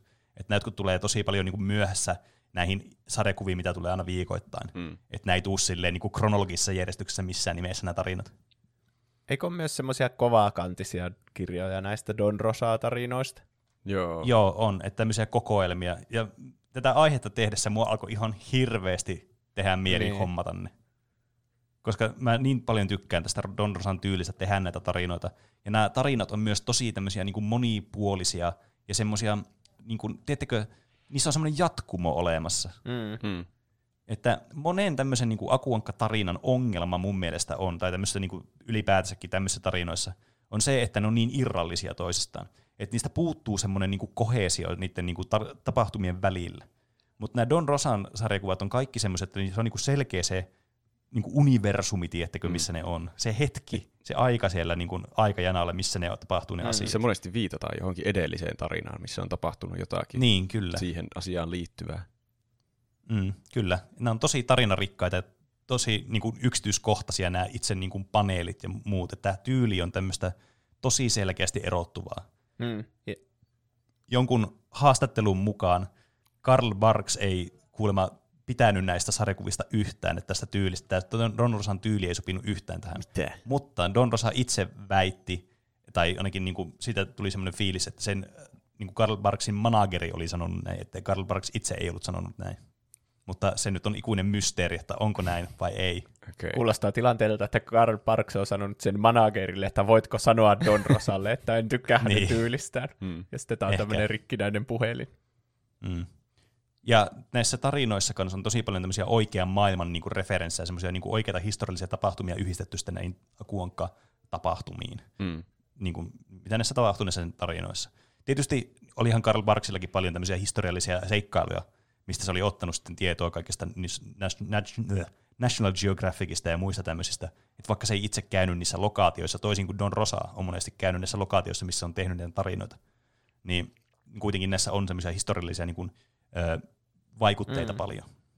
Semmoinen niin kuin Indiana Jones, että siinä on niin kuin osa totta perustuu historiaan ja osa ihan keksittyä. Mm. Niin tulee semmoinen, niin, semmoinen uskottava tarina siitä. Mm. Kyllä. Mä tykkään kovasti niistä Don Rosan tarinoista. Mä tänäkin aamuna luin niin muistelun vuoksi kaksi semmoista tarinaa, missä ne on vaan siellä Ankkalinnassa. Että ei ole mitään, toki ne onkin mm. on tosi hyviä ne niiden seikkailut, että ne jahtaa jotakin aaretta tai semmoista. Mutta semmoinen, mm. että ne elää mukaan normaali elämää. Ja sitten sinne tulee joku millamakia yrittämään kähveltää sitä, sitä, sitä kolikkoa ja sitten se tulee mm. joku sääntö niiden elämään ja sitten se koko tarina on sen säännön ympärillä. Niin kuin niillä kääntyi Jep. painovoima tai sitten ne alkoi unohtelemaan random asioita. Hmm. No mm. vähän niin kuin semmoisia siis nämä... mini-skifi-tarinoita välillä. on tosi mm. jotenkin hauskoja. Niin on, siis nämä on todella hyviä. Miksi se haluaa siis sen lantin? Se halusi heittää sen sinne vesu, vesiviukseen. Mä en tiedä kyllä, mä en muista mitä sitten piti, piti tapahtua, jos se saa se heitettyä sinne. Niin. Jotakin maagisia ominaisuuksia se ainakin kuvittelee sillä olevan, kun se jotenkin Roope Ankka sai sen ensilanttinsa silloin joskus kengän kiillotushommista, ja sen jälkeen se on alkanut kerryttää sitä se omaisuutta. Että onko sillä joku maaginen ominaisuus. Mm. Mut sitä, koska mä en ole ainakaan itse tietoinen siitä, että onko sillä oikeasti maaginen ominaisuus vai onko se vaan semmoinen niin. memento. Niin. Kai sillä täytyy olla, kun se millä magia niin kovasti haluaa se. Mm. Sanonko mä äsken vesivius vai vesuvius? Sanoit vesivius, mutta varmaan tarkoitit vesuvius. Joo, mä alkoin miettimään sen jälkeen, että tuo kuulosti jotenkin väärältä tuo sana. Sitten mä päättelin, mikä mm. oli vikana. Don Rosa on myös tehnyt Suomeen sijoittuvan tarinan, ja tästä tulee visa numero kuusi. Joo. Mikä oli Suomen, Suomen sijoittuvan tarinan, Don Rosan kirjoittaman tarinan nimi? Se ilmestyi vuonna 1999 tarina. Ja tässä on sen tarinan nimivaihtoehdot. Tämä on siis suomeksi. A. Sammon salat. B.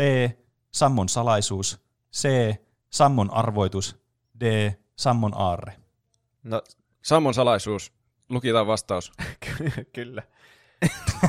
siis heti kun sä sanoit Aan, että se on joku Sampo niin. liittyvä, niin mä olin silleen, ei vitsi, totta kai Roopeankka ja Sampo ja kaikkihan täsmää, voi tehdä lisää kultaa niin. itselle tai jotain. Mutta kun nuo kaikki oli Sampo-aiheisia, niin mm. mä menin tuolla Roopen veikkauksella.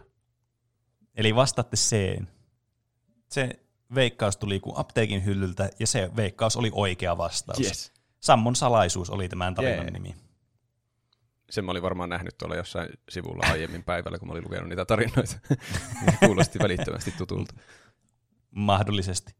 Aivan, siis tämäkin on niinku mun mielestä tosi siistiä, että niinku, se on tehnyt tuommoista Kalevala-aiheisesta niinku tarinan ihan vaan, koska joku sen fani oli sanonut, että tässä on hyvän tarina, ja sitten se oli sitten lopulta tehnyt mm. semmoisen. Mm.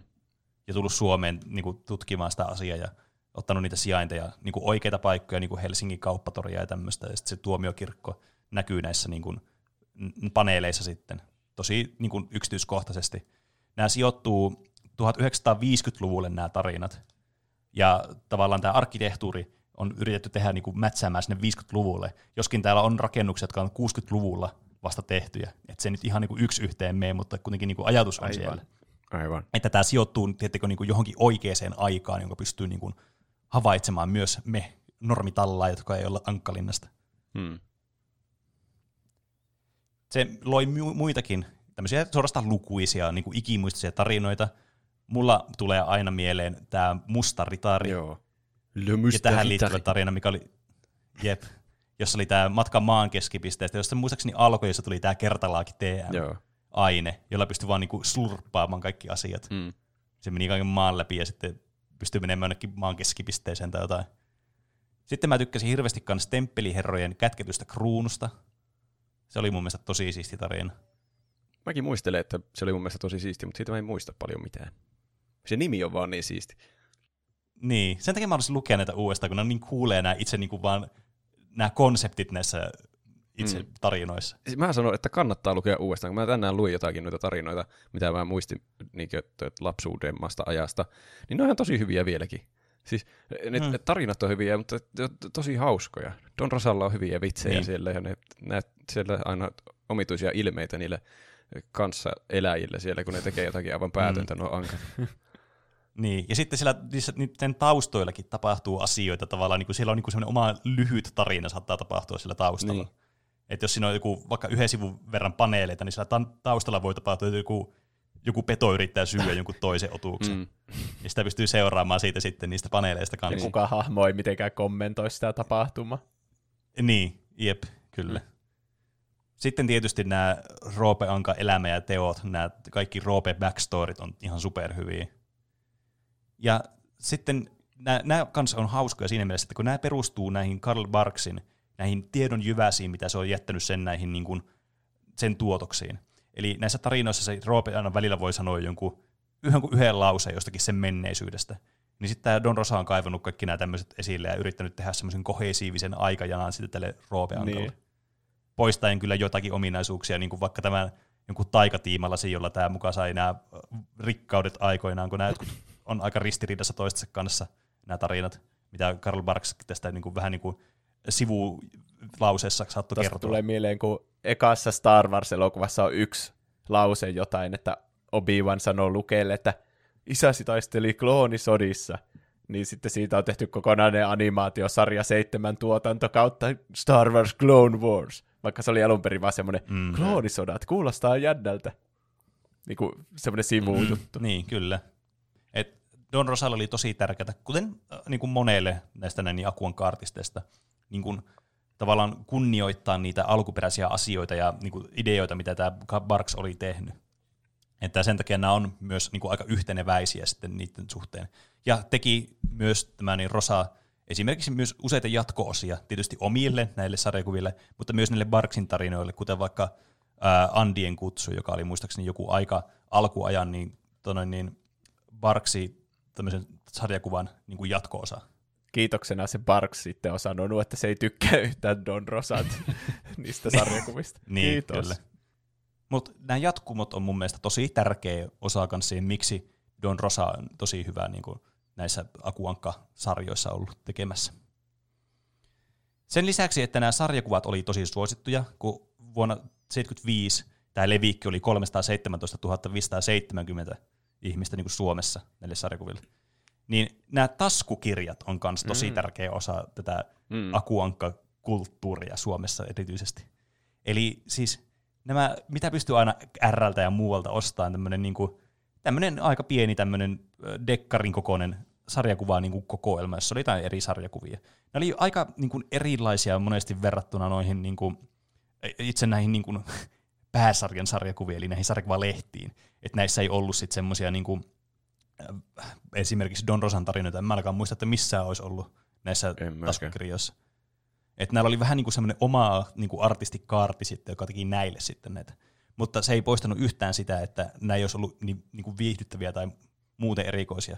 Kun näillä saattoi olla monesti myös niin kuin omia teemoja kokonaan, että minkälaisia niin kuin, teemoja se käsitteli se sarjakuva niin kuin opus sitten. Et yksi mun suosikeista oli esimerkiksi semmoinen, niin kuin, semmoinen äh, mä en muista nyt mikä taskukirja se on, mutta mä tiedän, että mulla olisi tulla varastossa jossain.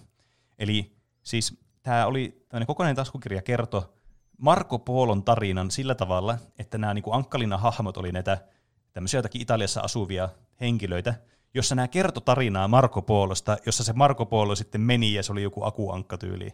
Ja tämä, niin tämä jatku, niin nämä oli jatkuma tämä tarina niin kuin koko tämän niin sarjakuvaa kirjan ajan. Hmm. Ja tämä oli semmoinen yksi, mikä mulla jäi niin erityisesti mieleen. Tämä oli semmoinen, mistä mä tykkäsin ihan hulluna. Mutta sitten näillä oli myös monesti jotakin Taru Sormusten herrasta tyylisiä niin kuin vaikutteisia näitä ö, sarjakuvia tai näitä pokkareita tai joku tähtien sota tai muuta vastaavaa. Että nämä oli tosi niin kuin laidasta laitaa. Tähtien setä, mm. vai mikä sen nimi oli? Niin, kyllä. Ah, se kuulostaa tutulta. Meillä joku semmoinen. Joku. Näitä tuli aina ihan hulluna samojakin, koska mm, piti synttärilahjaksi niin aina antaa SMX-pussia Akuankan taskukirja.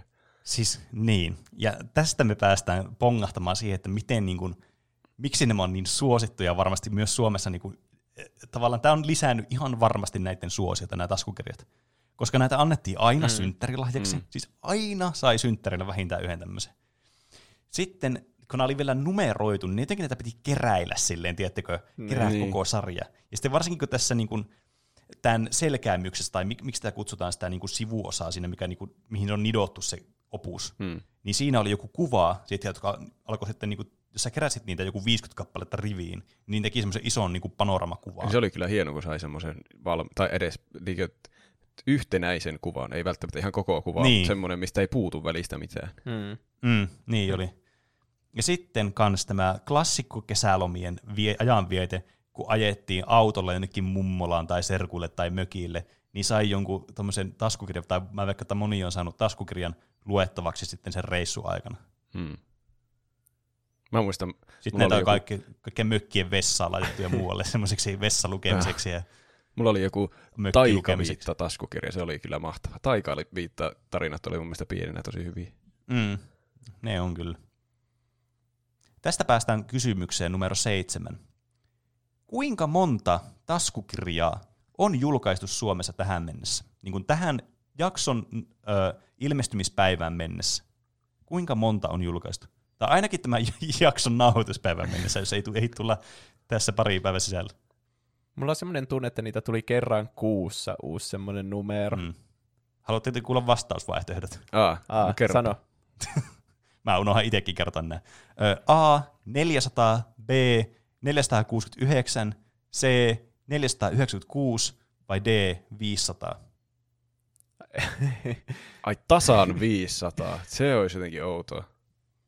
Sattumaa. Se olisi joku, joku että tulisi, että se olisi joku iso semmoinen, semmoinen tilaisuus, että siitä uutisoitaisiin ja kaikkea.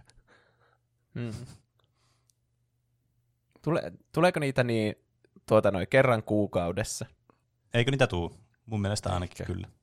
Ja hmm, se oli jossakin Mikä kolmessa sadassa menossa silloin, kun mä niitä ostin ja luin ja sain synttärilahjaksi. Niin mäkin muistelen. Mm. Muistatteko te, kanssa oli semmoinen, tuli tästä mieleen, että semmoinen toi pokkari oli kuin kerran kuussa. Aa, niin olikin. Se oli semmoinen vähän ohuempi. Okei. Mm. Ei kun hetkinen. Ei kun sen Eikö se nimi oli. paksumpi just? Niin, se Joo. nimi oli kerran kuussa. Muista se oli semmoinen paksu. Siinä oli kun näitä oli semmoisia, oliko roopeankka siinä jotenkin avaruudessa? Vai onko se joku eri? saattoi olla. Mutta joka tapauksessa näitä tuli siis silleen, että näitä tuli normikokoisina, sitten oli semmoinen tupla ja tripla koko ajan. Mm. Niitä saattoi tulla välillä semmoisia spesiaalieditioita, mistä oli paljon isompia kuin nämä normi pokkarit. Ja roopesetät oli ohuempia. Niihin mä sekoitin äsken. Mm, joo, siis nämä roopesetät on sitten vielä erikseen näiden pokkareiden lisäksi. Niitä mä en ole laskenut tähän, että nämä on niinku niitä pääsarjan pokkareita, Joo. eli niitä numeroituja. Mä sanoisin, että tuota 496 tai 469 on jompikumpi niistä on oikein, koska ne on saman kuulosia. Pene on ihan varmasti keksinyt Ja- sen niin. Ja sitten mä ihmettelen, että ei tuo ollut numero 420 vaihtoehtona. se, Että olisi kaikki meemikkäät numerot siinä. Mm. Mä Niin, sanoisin, totta. että se on ne se 496, koska se on aika lähellä sitä 500. Niin. Että sitten me voitaisiin tässä niin muutaman kuukauden päästä juhlia sitten tätä 500. Kyllä mulle kelpaa tuo vastaus. Eli... Neljä, Siihen mä olisin itsekin varmaan päätynyt. Niin. eli vastaatte C496. yes. Joo. Se on aivan Jee. Oikein. 496 akkaria on tullut, ja tänä vuonna on jo ilmestynyt yksi. No niin. Eli kohta on 500. Mm, kyllä. Kans tota noin, niin, ää, suomalaisia niin kuin näitä akuankkojen kirjoittajia ja kuvittajia on olemassa, mikä kans niin kuin mun mielestä hyvin niin kuin kertoo, että tämä on suosittu myös, tämä on niin kuin tosi suosittu Suomessa. Et näitä paljon näitä kirjailijoita Suomessa, tai siis niin kuin näitä kirjoittajia ja kuvittajia on niin kuin Euroopassa, Italiassa, missä tämä on tosi suosittu, sitten ö, tuolla Alankomaissa tai Hollannissa, siellä on kanssa. Mutta Suomessakin on omia näitä kuvittajia ja kirjoittajia, ja tästä päästään vis- viimeiseen visakysymykseen, eli kuka on Suomen eniten tarinoita kirjoittanut kautta kuvittanut henkilö? Mm-hmm. Onko se A.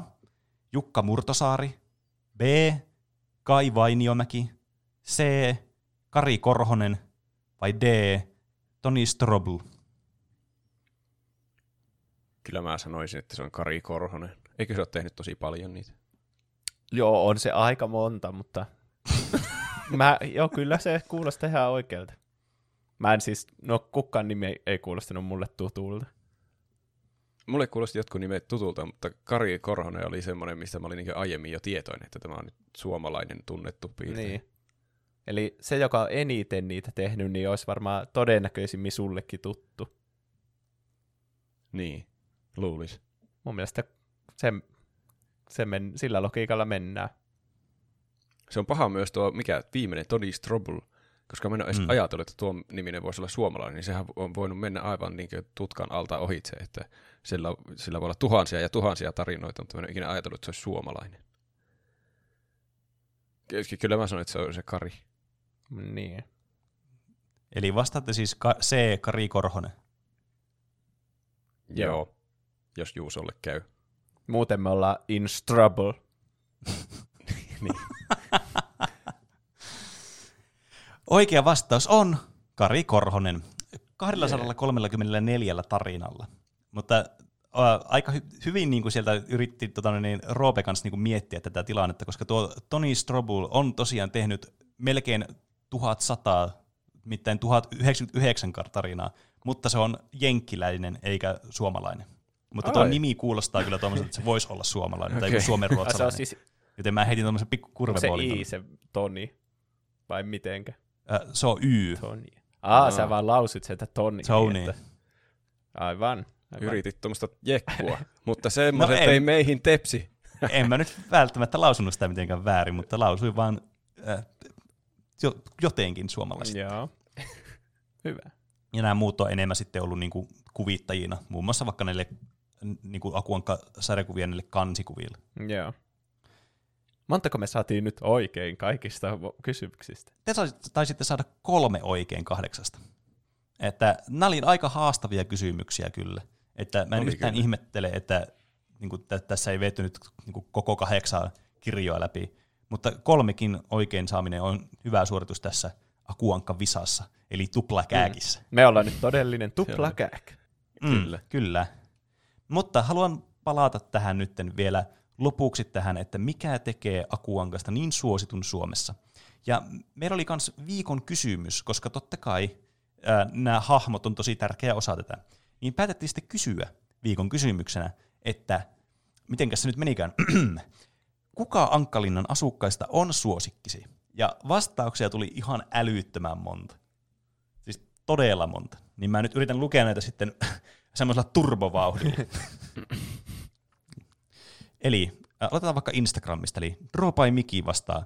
Kyllä sen täytyy olla Roope Ankka. Varsinkin kun on lukenut Roope Ankan Elämät ja teot kirjan, niin Roope on kyllä mainio ja huippuhahmo. Roopen seikkailu on tullut aina luettua ja katsottua eniten myös lapsena. Tietenkin myös viihdyttäviä ovat olleet Akun kaksi sivupersoonaa, Tuplanolla ja Taikaviitta, ja itse Aku tietenkin. Olen aina ollut kateellinen isoisälle, koska hän osaa matkia Akua täydellisesti. Se on kyllä taito. Mun veli osaa tosi Mm, hyvin. Se on kyllä. Mm. Tuo Roope-ankka on kyllä varmasti, kuten tullaan näistä vastauksiakin näkemään, niin varmasti tosi suosittu, koska mä veikkaan pitkälti Don Rosan ansiosta, että sen tarinat on niin semmoisia niin mukaansa tempaavia ja monipuolisia, ja just nämä niin kuin backstorit on kiinnostavia. Niin. Mm. Vaikka luulisit, että Ja tommonen, ne kaikki seikkailuhommat liittyy yleensä justiin Mm. Roopasitään. sen Niin. luonne ei ole kyllä semmoinen, se on pihi ja todella, niinku, todella pihi. Ja niinku. Ja materiaalista. todella rikas. Se ui Niin. sen rahoissa. Mutta- Niinku, miten se voi olla samaistuttava hahmo niin kuin Akuankka? Niin. Mutta Roopessa on se hyvä puoli, että vaikka sillä on noin selkeät niin semmoiset persoonallisuuden piirteet, just semmoinen niin ahneus ja semmoinen, niin kuin, se kerää vaan sitä rahaa vain sen keräämisen vuoksi, että se voi olla niin kuin, rikkain. Niin silti näissä monesti on näissä tarinoissa sitten se, että se Roope on kuitenkin loppupeleissä sitten se perhe tulee ensin sitten ihan sillä lopussa. Niin. Niin. Et sitten kun kaikki on, siinä, kaikki on linjalla, niin sit ei anneta kuitenkaan perheelle niin kuin, sitä kakkossijaa. Mm. Mm. Eikä palkkaa. No, se on kyllä kans totta. Eihän sitä nyt voi palkkaa antaa, jos meinaa olla maailman rikkain. Mm. Freeman laittaa, kyllä Hanhu, Hannu Hanhi vähän vituttaa, mutta se on silti suosikkini. Hannu on loistavaa kontrastia tompeluun ja onnettomaan akuun. Mm. Mä en ole koskaan tykännyt Hannu Hanhesta, mutta mä kyllä ymmärrän tämän näkökulman täysin. Aika jännä, että se on jonkun suosikki. Mm. Maailman onnekkain ankka. Mm. Se on maailman ärsyttävin myös, vaikka se on kyllä hanhi, ei se ole ankka. Niin. Niin. Mutta tommoset, Sillä kyllä se onnistuu myös aina niin- kaikki. kyllä tommoset hahmot on tärkeitä. Tuo on ihan koomisia yleensä ne. Mm, niin on. Ja kans se Iineksen kilpakosi. Mun mielestä Iines on aika ärsyttävä hahmo. Iines, se Niin. on kyllä ärsyttävä. Se jopa niinku innostaa niitä hirveä- kilpailemaan niitä Hannua ja Akua. Vaikka Niin, se ei ja- ole kiinnostunut varmaan kyllä. kummastakaan. Sille ei ikinä kelpaa mit, mikään, mitä Aku tekee, vaikka se olisi kuinka Mm. huomaavainen ja yrittää kaikkensa. Niin. Mulla tuli tästä mieleen yksi tosi hauska ja mieleenpainuva tarina. Kun nämähän monesti aina sijoittuu semmoiseen niin kuin, tavallaan määrittelemättömään aikaan, ja just, että nämä hahmot ei ikäänny koskaan, ja mitään, ei, niin kuin, mitään niin kuin, muutosta ei tapahdu tässä. Niin yksi tarina oli semmoinen, missä tota noin, niin, tämä Aku Ankka oli kosinut tätä Iinestä. Ja sitten tämä kertoi tämä tarina siitä, että miten tämä eteni tämä niiden niinku kihlautuminen ja sitten niinku näiden elämä tavallaan siitä. Siinä oli semmoinen niinku oikeasti semmoinen niinku semmoinen tehkö aikajana, että se elämä niinku meni eteenpäin, siinä oli eri tapahtumia ja sitten ne hahmot vanheni siinä ja kaikkea tämmöistä. Mutta tietysti lopussa kaikki oli vain jotakin niinku unta tai jotain vastaavaa. Mm. Mutta se oli niinku ainut semmoinen hyvä tarina, mikä mulla tulee Iineksestä mieleen Äh. tämmöinen jatkumotarina, ja mä en tiedä, johtuuko sekin enemmän siitä, että tämä niinku tapahtumat eteni, tiettäkö, johonkin suuntaan, eikä vaan niinku ollut siinä voidissa. Mä en muista Iineksestä kyllä oikein mitään tarinaa. Joku semmoinen tarina, missä yllättäen Aku ja Hannu kilpaili jollakin. Ne teki jo- jotakin ihme semmoisia jättimäisiä menopelejä johonkin festivaaliin tai karnevaaliin tai johonkin. En muista kunnolla, mitä siinä tapahtui. Mm. Pyry Penttinen laittaa Hessu Hopo ja Touho Ankka komedia-arvonsa takia. Hessu Hopo kyllä jää aina tonne niin varjoon kyllä näissä, kun kaikki aina muistaa Mikiin ja Akuun, mutta Hessu on aina se, joka tulee kolmantena vasta mieleen, tai tässä tapauksessa varmaan kolmantena toista mieleen. Mm. Niin. Ei ollut ehkä kovin niin kuin merkittävä hahmo näissä sarjakuvissa. No ei. Ja sen persona on vaan se, että se on vähän hidas. Silläkin oli se superhessu. Niin. Se on tosi hyvä se, se Niin. elokuva, se Hessu-elokuva, missä Mm. mm. se bondaa sen Maxin kanssa. Aa, Siis niin. niin on, se on siinä parhaimmillaan se hahmo. Niin. Mutta siinäkin se on parhaimmillaan sen takia, kun siinä on, tiettekö, semmoista, se ei ole vaan semmoista niinku tyhjiötä, missä ne elää siinä, vaan siinä niinku tapahtuu asioita, ja ne kehittyy ne hahmot, ja se kehittyy se niiden suhde Niin. siinä. Mm. Ja siinä on selkeästi niinku semmoisia nuansseja, mitä ei näistä niinku sarjakuvista tule ikinä Hessuhoposta niinku ilmi, että se on aina vaan se goofy, niinku kirjaimellisesti. Niin. Mutta siinä sillä on niinku selkeä niinku sellainen persoona ja semmoiset niinku heikkoudet, mikä on kans asia, mi- mikä mikkihiireltä puuttuu täysin, eli heikkoudet. Niinpä. Touho Ankka on kyllä vaan semmoinen komediahahmo, että siitä mä en kyllä osaa sanoa mitään muuta kuin vaan, että se oli on jossakin niissä ja, niinku saduissa ja sitten mitä ei jaksanut hirveästi lukea, koska se oli vaan semmoinen töheiltä. Mä muistan, että mä joskus tykkäsin Aku ja Touho tarinoista, jossa niissä taskukirjoissa varmaan oli niitä. Mm. Ne oli muistaakseni joskus jossakin salaisessa palveluksessakin töissä, ne molemmat. Niin taisi olla. Ne oli itse asiassa ihan hyviä. Nyt mulla tuli sittenkin hauska tuohon tarina mieleen. Lukahda laittaa, Aku Ankka on kyllä niin epäonnekas, että se on pakko olla lempparini. Aurinkopeili laittaa Roope, koska hänestä yhdistyy kovaa kuori, mutta sisältä pehmeä sydän sekä ikuinen seikkailun halu. Roope on aika kova luu, kaikkien muiden paitsi kulttu kimaluksen edessä. Paras äh, nimisuomennus on kyllä kultainto pii. se on Se kyllä. on hyvä. Siinä on kyllä. Ne on muutenkin kyllä hyviä no Aku Ankan suomennokset. Siis ne ka- tarinoidenkin suomennokset. Niissä on tosi värikästä kieltä. Niin on. Se on kyllä ehdottomasti yksi tosi iso plussa näissä akuankoissa, että tämä niin tämä kieli on aivan loistavaa näissä. E- Että mä en yhtään ihmettele, miksi niitä vaikka niin kuin vanhemmatkin mielellään antaa luettavaksi lapsille, koska tässä oppii tosi hyvää suomen kieltä näistä. Niin. Et vaikka nämä on yksinkertaisia tarinat ja yksinkertaisia lauseet, niin nämä on silti tosi hyvin niin kuin, hyvää niin kuin suomen kieltä. Niin. Ei edes tietää, että ne on käännettyjä. Mm, niin, kyllä. Emilie Eromi laittaa, kaikessa koomisessa pihiydessään ja ahneudessa on todella hauska hahmo. Välillä hänestä löytyy myös oikeudenmukaisuutta ja rakkautta, jolloin perhe menee rahan edelle. Paras muisto Roopesta se, kun hän oli liian pihi keittääkseen edes vettä teelle.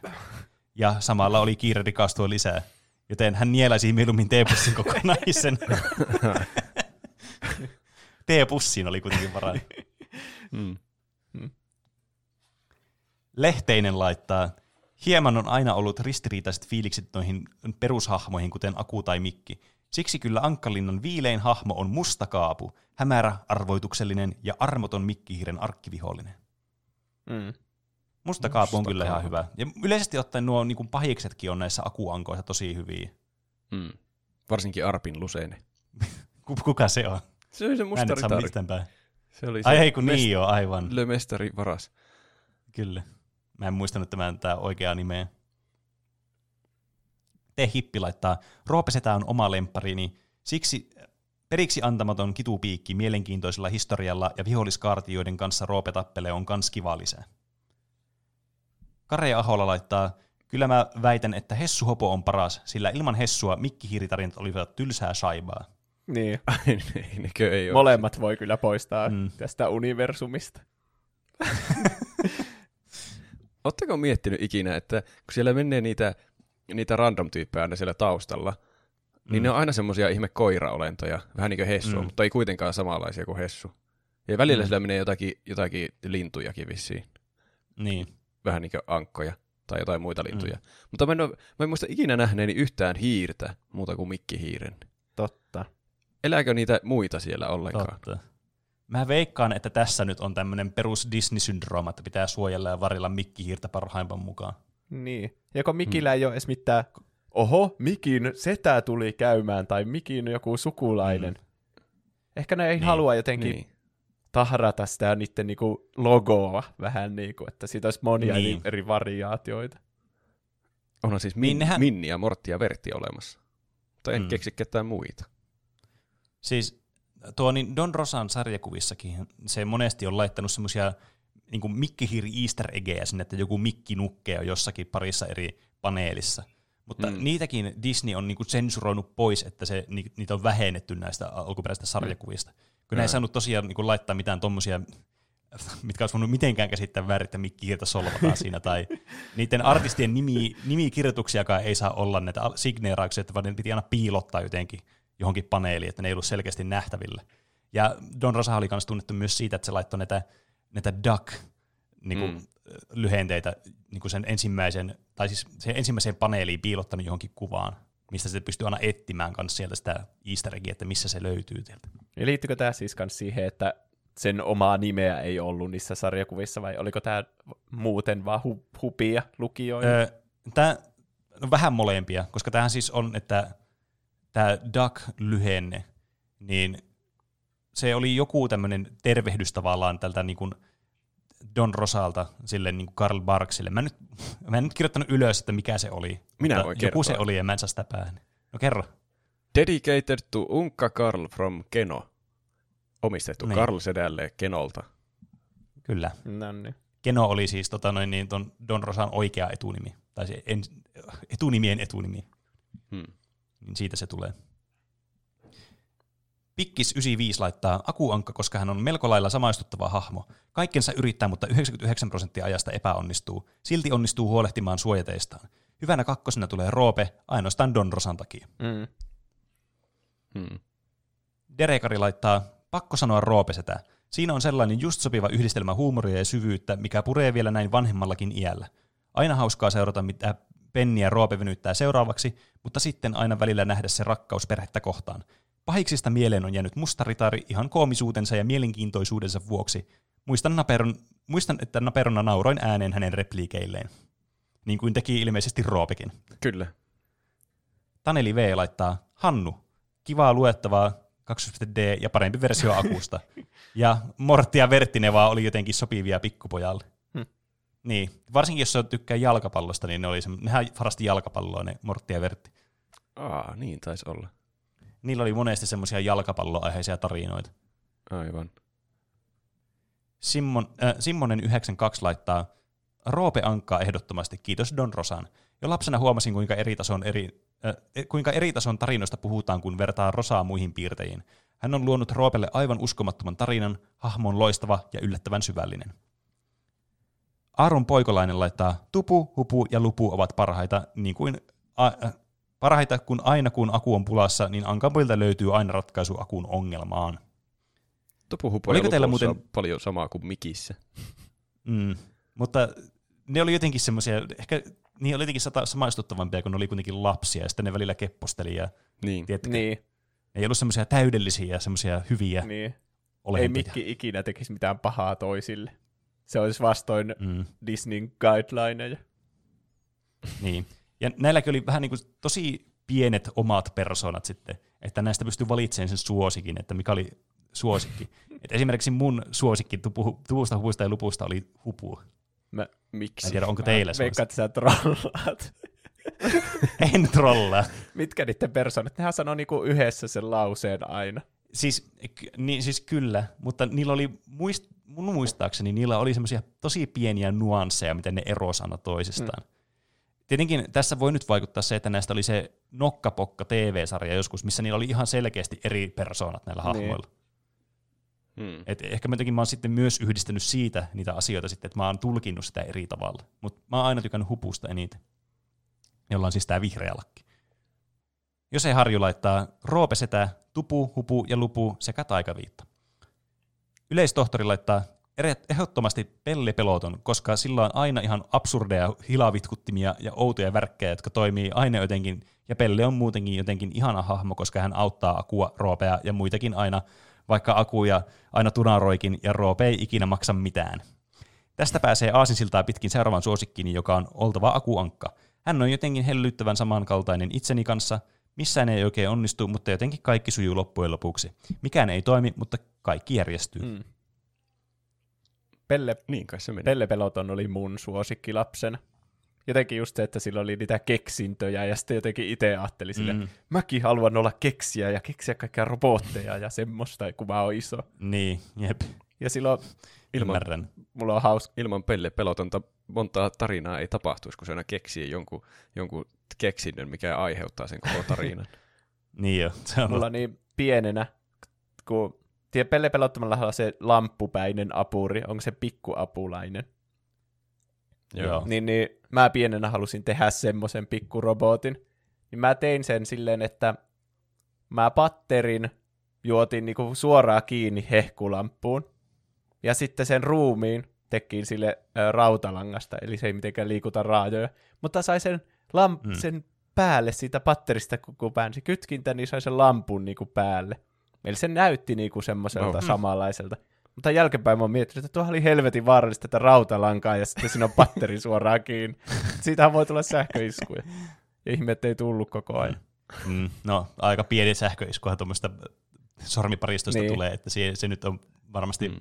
aika pieni riski Niin, kuitenkin. ja todennäköisesti se vaan kuluttaa sen patterin loppuun, jos siihen tulee semmoinen luuppi. Niin, jep. Siis mä muistan aina lapsena piti aina pistää kieli siihen 9 voltin paristoon, kun se tuli semmoinen pieni sähäri. Pitikö? Se oli ihan piti. vittu? Sitten, sitten maistui r- rauta suussa. Se Tuo oli sama hauska. sarja, kun että talvella pitää laittaa johonkin lyhtypylvääseen kieli. Ihan vaan testatakseen, miltä se tuntuu. Mm. Tai mitä tapahtuu. Onion Warrior laittaa tupla nolla, suluissa akuankka, on oma ehdoton suosikki. Tämä on näitä yksi näistä hahmoista, mikä on niinku pelkästään näissä taskukirjoissa muistaakseni. Eli siis käytännössä akuankka, joka on James Bond sille lyhykäisyydessä. Mm. Back in Shielder laittaa Aku ja Roope. Molemmat niin, on niin hauskoja ja Roope Ankan elämä ja teot kirja on suosikkini. Juha Vaininkainen laittaa Taika Viitta ehdoton suosikki.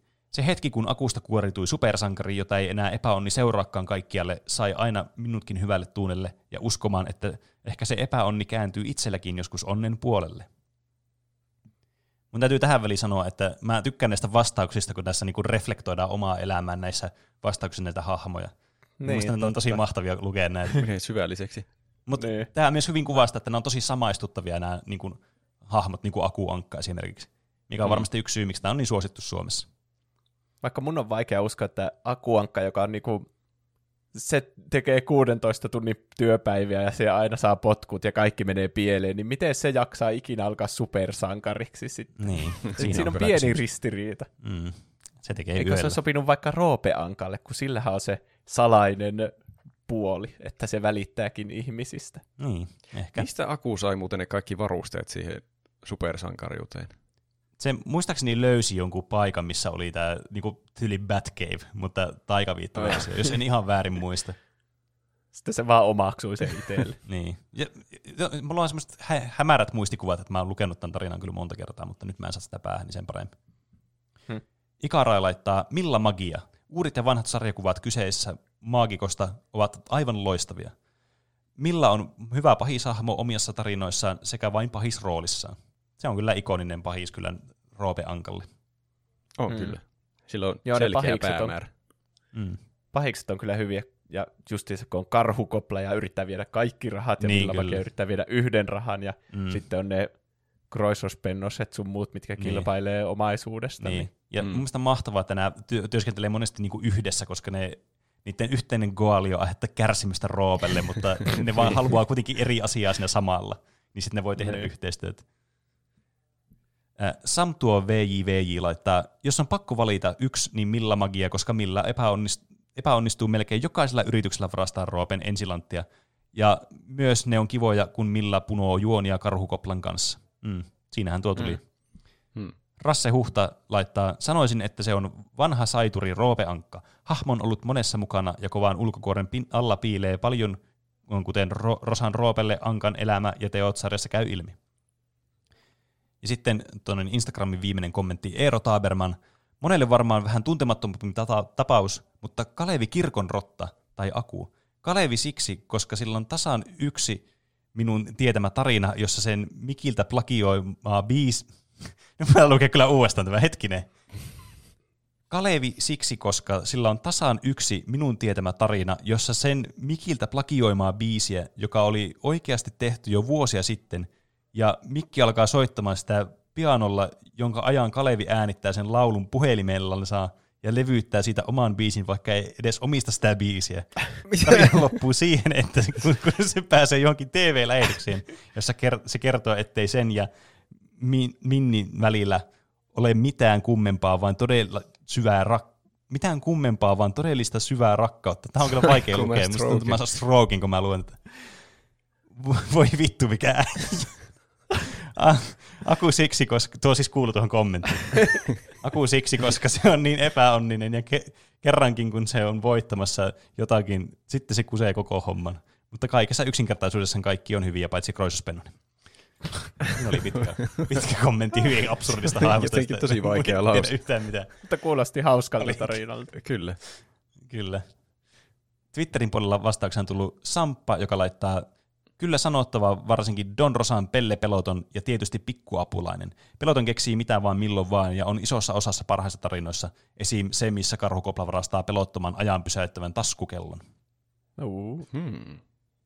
Eino laittaa, Aku on kömpelö ja muistuttaa tämmöistä suomalaista perusjamppaa. Tarinoiden puolelta Don Rosa ja Kar- Karl Barksin tekemät on best. Mm. Ja sitten vielä viimeisenä luetaan Discordi-kommentit, jolloin tämä pitkä rönsyilevä aihe saa loppu, loppujen lopuksi vielä konkluusion, että miksi Aku on niin hyvä Suomessa. Murrok laittaa, nyt on vaikea kysymys, ruopea Aku kyllä lähellä sydäntä, var, varsinkin Rosan tarinoissa heidän, heissä tuodaan niin paljon eri puolia esiin. Roope Alkan elämät ja teot 1 ja 2 kertoo hänestä niin paljon hänen eri elämäntilanteissa. Tätä ei nyt ei kysytty, mutta Mikki Hiiri on kyllä epämiellyttävin hahmo ja Hannu Hani saa parhaimman kusipään palkinnon. Ne. Aamen. Olli Legendarille laittaa, hupu on oma lemparini, koska vihreä on mun lempiväri. Ja tuossa uudessa DuckTalesissa, uudessa DuckTalesissa sillä on kivoin ulkonäkö ja luonne. Voin samaistua joten vastaan sen. PS Pelle Peloton on myös tosi hauska ja kiva hahmo nokkoliutensa lamppukaverinsa takia. Tulee mieleen vähän Bamsen, maailman vahvin Nalle, Kilpinen, joka myös on keksiä ja vielä vihreä, koska hän on kilpikonna. Helikopteri laittaa aku ehdottomasti. Jotenkin siihen on helppo yksinkertaisesti vain samaistua, vaikka harvemmin niin huono käy, tuuri käy jatkuvasti. Fläsä laittaa aku, aku, aku ja aku vielä kerran aku. Kaikki parhaat tarinat sarjakuvissa piirtyissä liittyy aina akuun, ja onhan se tietysti hyvällä tavalla hölmö. Ja jees, komppaan, että Mikki on perseestä, niin kuin komppaan myös minä. Aku, aku. Mutta sehän on Crash Bandicoot-hahmo. Kyllä, tässä on nyt joku, varmaan käynyt joku väärinkäsitys. Eri, erittäin äh, su, suuri pieru laittaa, erittäin kimurantti kysymys, kuten Murdoch jo edellä sanoikin. Niin noin Don Rosan Roope-tarinat on kyllä tosi hyviä ja niissä Roope on erittäinkin loistavasti luotu hahmo, mutta nyt täytyy silti vetää esiin vuonna 1947 Mikki Hiren seuraksi ja avuksi tulevaisuudesta putkahtanut Eka Vekara, uljes lannevaatesankari. On vaan jotenkin niin absurdia, että joku keksii luoda hahmon, joka syö naftaliinia ja on allerginen rahalle, ja kaiken tärkeimpänä voi kaivaa housuista minkä tahansa taskulampusta kalustettuun kartanoon. Mä olin unohtanut koko eka Siinä. vekaaran kyllä. Kyllä mäkin olin, mutta nytkö tuli tuossa esille, niin se on kyllä kieltämättä absurdi Se hahmo. puhuu jotenkin tosi ouosti. Se laittaa ne jotakin p tai t joka sanaa. Niin on. Johannes Kostea laittaa, omasta mielestäni se on kyllä Roope Setä, kautta suluissa Eno. Jonkun takia se nyt vaan on niin hauska sekä Roope Ankan elämä ja teot kirjasarja on vaan absoluuttisen loistava. Itellä kyllä semmoinen fiilis, että Karl Barks, joka siis loi Roopen, ei liiemmin tykkää kapitalisti, kapitalisteista, koska no, Roope nyt on vaan paskan kapitalismin perikuva. Kuten Murdoch sanoi, Mikki on paska. Eli Karl Barks teki siitä semmoisen epämiellyttävän kapitalistin, Mm. ja sitten Don Rosa on tehnyt sitä coolin myöhemmin. Voisiko tämä olla se syy, miksi Karl Barks ei tykkää Niin, siitä? tot, niin mä alkoin myös miettiä. Hmm. No niin, palaset ollut. kohdalleen. Kosmomen laittaa, ai ai, nyt on kovat piipussa, pitää aloittaa sulkemaan hahmoja pois. Pelle on turhan yksinkertainen, Iinestä ei näy niin paljon ja eihän se ole Iineksen sarjakuva. Hessu öö, on hauska ja kiinnostava hahmo, mutta en vain näe tarpeeksi hohtoa alushaalarin pukeutuneessa supersankarissakaan. Roope on hauska jätkä, joka on enemmän kuin Pene, Roope ja Juuso yhteensä, mutta Aku, hänellä on sitä vauhtia vasta piisaakin ja tiukan tilanteen tullen matkustaa vaatekaappihissillä ja muuttuu taikaviitaksi. Kyllä päähenkilö on paikkansa ansainnut tapaan, tapaan sanoa. Aku, kultti, ja, Hmm. kuitti ja loppu. Kasudonien ja Dango jäbä laittaa, hmm, tää on kyllä vaikea. Itelle Ankkalinna ei ole niin lähellä sydäntä, mutta hahmot on tuttuja jostain yksin, yksittäistä tarinoista. Erityisesti kokoelmakirjassa Ankkalinnan konkkaronkka löytyy paljon omia suosikkiani, ja siitä kirjasta löytyy yksi omaista suosikkihahmoistani, nimittäin Ankkalinnan brassivahvistus Jose Car- Carioca. Akun frendi, mutta myös eksoottisim, yksi eksoottisimmista hah, yksi eksoottisimmista hahmoista koko Ankka-versumissa. Tyyliin ainoat, mitä Ankka-versumista tulee luettua. Aallon laittaa, jes, vihdoin sarjakuva-hahmoja. Oma lemppari on Touho tai Roope. Ehkä Donrosan ja Karl Barksin ansiosta Roope. Kaikki se historia ja seikkailu, mitä hahmoon liittyy, on tosi legendarista. Tintti tai Asterix jaksoa odotellessa. Futailepä laittaa, en tiedä yhtään, koska kaikki on hyviä, mutta ehkä paras on kuitenkin Roope, koska seikkailut on kiehtovia ja kiinnostavia. Orava Rektaa laittaa, nyt on kyllä vaikea, mutta ehkä omasta mielestä paras on Roope, sen mahtavat seikkailut ja se, miten hän säästää kaiken mitä voi, vaikka on maailman rikkain ankka, jotenkin saa mut tykkäämään Roopesta. Elvin laittaa vaikea valinta, mutta kyllä se taitaa Aku olla. Tosin riippuu kyllä todella paljon yksittäistä sarjakuvista, milloin Aku on todella hyvä ja samastuttava hahmo ja milloin ei, koska eri kirjoittajilla voi olla vähän erila- erilaiset näkemykset Akusta. Ja Inho Keoni on ehdottomasti Mikki Hiiri, sillä siihen ei voi samastua yhtään. Aku on paljon persoonallisempi ja kiinnostavampi hahmo. Kyllä. Kyllä. Karvalakki laittaa, kyllä se on itselle varmasti Roope, nimenomaan Donrosan Roope-seikkailut ovat parhaita ja mielenkiintoisimpia. Niin Pipari laittaa oman sydämeni ensin, on ensisijaisesti Ankkalassa, Ankkalinnan naapurikaupunki, joka on suosikkihahmoni uh, Urho Sorsimon alias Varjo Ankan kotiseutua. Ehkä tätä kautta valitsen suosikkihahmokseni Ankkalinnasta Heimo Huiman. Sydän puhdasta kultaa kyseenalaiset ajotaidot hahmoloistaa erityisesti uudessa Ankronikassa. Mä en muista, oliko Heimo Huimaa koskaan näissä niin, tota, niin, sarjakuvissa. Niin en mäkään muista, mä muistan vaan Ankronikasta sen. Niin. Ja mä muistan kans tosta niin Varjoankasta, kun mä, mulla oli jotakin jaksoja, mitä pystyi katsoa jostain VHSltä. Ää. Äh, se on, onko se Darkwing Duck? Joo. No joo. Jako vain laittaa, komppaan tätä viestiä Heimon huiman osalta, eli siis edellistä viestiä. Se oli omakin valinta ja oikeastaan samoilla perusteluilla. Lisätään vielä, että Heimo oli huima hahmo vanhassakin Ankronikassa. Haluaisin joskus päästä Heimon kyytiin, saisi tuntea olevansa elossa. Ainakin hetkellisesti. Niin. Ja viimeinen viesti tämän pitkän jakson päätteeksi, tai pitkän ensimmäisen osan päätteeksi. Aapislon laittaa Roope Ankka, mutta en keksi syitä. No Onneksi, niin. No niin. onneksi monet muut oli keksinyt tälle syitä. Ja tässä nyt tuli aika hyvin mun mielestä niin kuin kiteytettyä, miksi tämä Akuankka-sarjakuva on niin suosittu, koska Akuankka ja Roope hahmoina on selkeästi ne kaikkien niin kuin, eh, niin kuin ykkössuosikit, niin kuin jos yleistetään, niin kuin, että kuinka Mm. yleiset ne on niin kuin suosikkeina olevat. Aika Niin. tasaista oli kyllä. Välillä. kyllä. Oli kyllä. Mutta varmaan just tuo samaistuttavuus, että nuo, ne on persoonallisia hahmoja, että ne ei ole semmoisia märisuita niin kuin Mikkihiiri, koska Suomessa ei ihan hirveästi semmoista hahmoista vissiin välitetä, mikä on kyllä tietenkin ihan itsellekin ihan ymmärrettävää, kun niissä puuttuu sitten syvyyttä paljon. Niin. Ja paljon muitakin tämmöisiä tosi kiinnostavia hahmoja näiden ympärillä näissä tarinoissa. Ja sitten voi ajatella myös, että nämä on helppolukuisia ja hyvää suomen kieltä. Ja sitten tämä, että ne on pitkäikäisiä nämä sarjakuvat, niitä on ollut sukupolvelta toiselle. Ja sitten näitä voi vaan lueskella aina ja ikäisuuteen näitä täydellisiä tarinoita, että Don Rosa ja Karl Barks on sitten luonut, ja jotenkin nämä niin uppoaa vaan suomalaisiin aivan kuin voi uppoa siihen johonkin pullaan tai jotakin. Joku tämmöinen sanonta varmasti on olemassa. Voi uppoa pulla. Tuo meni jotenkin väärinpäin. Mm. Niin. Mutta siinä oli tämä meidän pitkä Ankkalina episodi tästä Akuankasta. Päästään mm. sitten paik- kaupallisten tiedotteiden jälkeen puhumaan GameStopista.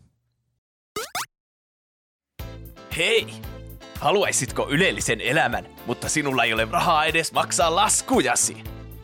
Haluaisitko lopettaa päivätyön ja ruveta rikastumaan tekemättä töitä sen eteen, kuten viisaat ihmiset? Minä olen Sur von Rahataskuun, ja nyt on saapunut elämäsi tilaisuus. Tuplahypyn upouusi sijoitusaiheinen podcast. Tupla A-rahasi. Tupla A-rahasi podcastin sijoitusvinkeillä rikastut hetkessä ja jopa viisinkertaistat rahasi joka kuuntelu kerralla.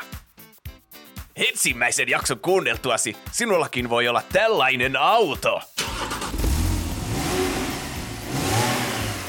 Toisen jakson jälkeen kotonasi odottaa ihan oma hovimestarisi. Gintonikkinen, herra.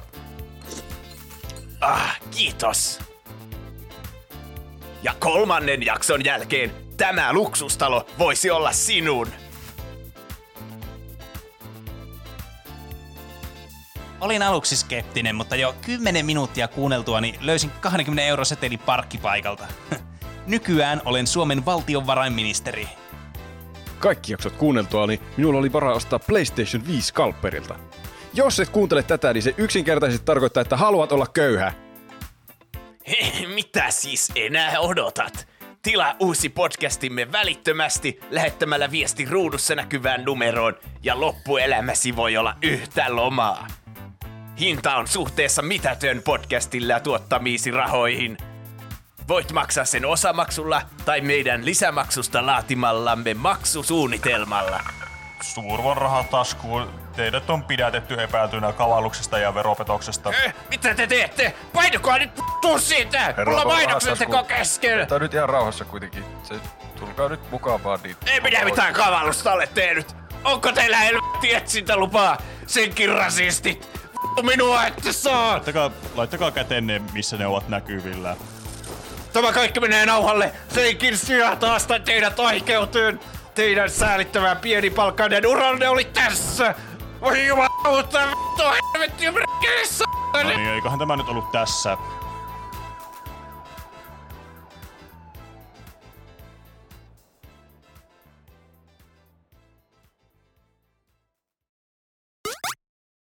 Ja näin tervetuloa taas, rakkaat kuuntelijat. Seuraavaksi ohjelmistossa on asiaa GameStopista. Juuso, tervetuloa studioon. Kiitos. Minä tulin tänne tämmöisenä asiantuntijana haastateltavaksi ja kertomaan teille tästä, mitä uutisissa tapahtuu. No niin. Tärkein uutinen tällä viikolla. Kerrankin me ollaan ajankohtaisia. Mm. Sitä on semmoinen asia, mikä on tapahtunut tällä viikolla ja noussut ihan hirveisiin sfääreihin, mitä kukaan ei osannut odottaa. Mm. Kyllä. Eli puhutaan GMEstä ja GameStopin osakkeesta, mutta koska tuo karkottaa varmasti kuuntelijat, jos puhutaan vaan pelkästään jostakin yhdestä osakkeesta, niin mä ajattelin, että puhutaan ensin GameStopista ja sitten mä selitän sen parhaani mukaan sen osaketilanteen. No sijoituspodcastithan on tosi suosittuja kanssa. Niin, totta. Sillä voi houkutella ihan uuden yleisön tänne. Niin kyllä. Tervetuloa kaikki sijoittajaharrastelijat. Mun täytyy tähän, tähän alkuun oikeasti niin nyt sanoa disclaimer, että mä en tiedä niin kuin finanssikaalista maailmasta yhtään mitään. Tämä ilmiö on tietysti mulle tuttu, koska mä käytän internettiä ja mä elän jossakin tynnyrissä. Mutta mm. mä oon ihan niin kuin kujalla aina, mitä tulee tämmöisiin niin kuin talousasioihin. En mäkään oikein sillä osakehommista varsinkaan ole hirveän perillä. Mutta tä- tässä mä oon nyt ainakin ymmärtänyt jotakin, mitä siinä tapahtuu siinä noiden, noiden tapahtumakaaressa. Mm. Mä itse oon harrastellut sijoitusta niin kuin puolitoista vuotta suunnilleen. Ja mä oon katsonut sekä Wolf of Wall Streetin että The Big Shortin. Niin Oh, mä, mäkin. kyllä mun pitäisi olla niin pätevä tähän kuvaan kuka tahansa. Mm. Eli GameStop. perustettiin Dallasissa, Texasissa vuonna 1984 nimellä Babbage's. Mikä? Babbages. Babbages. Vähän niin kuin kappa, Kyllä. Ka- kappages. Se nimettiin matemaatikko Charles Babbagen mukaan. Babbage. Okei. Sen takia, koska tämä Babbage oli kehittänyt aikoinaan konseptin ohjelmoitavasta tietokoneesta. Niin Ahaa, sitten aivan. Se on kai joku, kai tästä voi vetää jonkun langan sitten videopeleihin, kun tarvitaan ohjelmoitava tietokone sitä varten. Niin. Tää, mä en kyllä ymmärrä, miksi tämä on uudelleen brändätty myöhemmin. niin, niin Babble, Babble Juice kuulostaa joltakin, se voisi olla joku leipomo vaikka. Niin. Ostetaan tuoretta pullaa. Hyvinvointiliike. Niin. Mm. Se 99 vuonna vaihdettiin tähän nykyiseen nimeen, eli GameStop, joka menee helposti GameSpotin kanssa sekaisin kuitenkin. Se on, se on on kyllä ihan totta. Samat kirjaimet. Mm. Ja nykyään se on maailman isoin videopelien jälleenmyyjä. Ai, ja sen alle... Mitä? Ai niin kuin kivijalka jälleenmyyjä vai niin kuin ihan niin kuin online jälleen No mä alkoin kanssa miettiä, että no kyllähän nyt Steam varmasti on siitä mennyt ohi. Mä veikkaan, että se siis tarkoittaa niin semmoinen retailer, niin kuin semmoinen, niin. Niin. joka Niin. ostaa pelejä niin kuin niiltä valmistajilta ja myy ne eteenpäin. Semmoinen. Mm. Pakko kai se olla. Niin. Ja sen GameStopin alle kuuluu muitakin brändejä, eli EB Games, Think Geek ja Micromania Zing. Ja sitten videopelilehti Game Informer. Onko Ah. näistä mitkään teille tuttuja? No tuo Ei. jälkimmäinen. Think Geek on ainakin semmoinen nettikauppa, jossa myyään just kaikkea vähän niin kuin nykyään, tai nykyään, ennen GameStopeissa oli just niitä kaiken maailman Funko-poppeja, figuureja, teepaitoja ja semmoista, niin Mm. se on sitten niihin erikoistunut nettikauppa. Aivan. Hmm. Oulussakin oli aikoinaan GameStop. Tai niin kuin vuosi sitten se vielä oli siellä. Niin, kyllä. Niin. Kunnes se sitten lopetti kaiken toimintansa Pohjoismaissa ja vissiin osassa Euroopan maistakin. niin. Minkälainen suhde teillä on ollut GameStopiin? En kyllä muista, että olisin sieltä käynyt ikinä ostamassa mitään peliä. Mun täytyy itse asiassa sanoa, että mä ostin aika monta peliä sieltä itse asiassa. Mutta täällä on myös toinen peliliike täällä Oulussa, semmoinen ö, no, pelimies, niitä on muissakin kaup- kaupungeissa. Mm. Niin mä yleensä aina tein silleen, että mä kävin sieltä katsomassa, että löytyisikö sieltä käytettynä joku peli, koska mä ostin käytettyjä pelejä tosi paljon näistä kivijalkalakaupoista. Mm. Niin mä katsoin, että olisiko siellä ollut ensin, ja sitten sen jälkeen menin GameStopiin katsomaan, että olisiko siellä.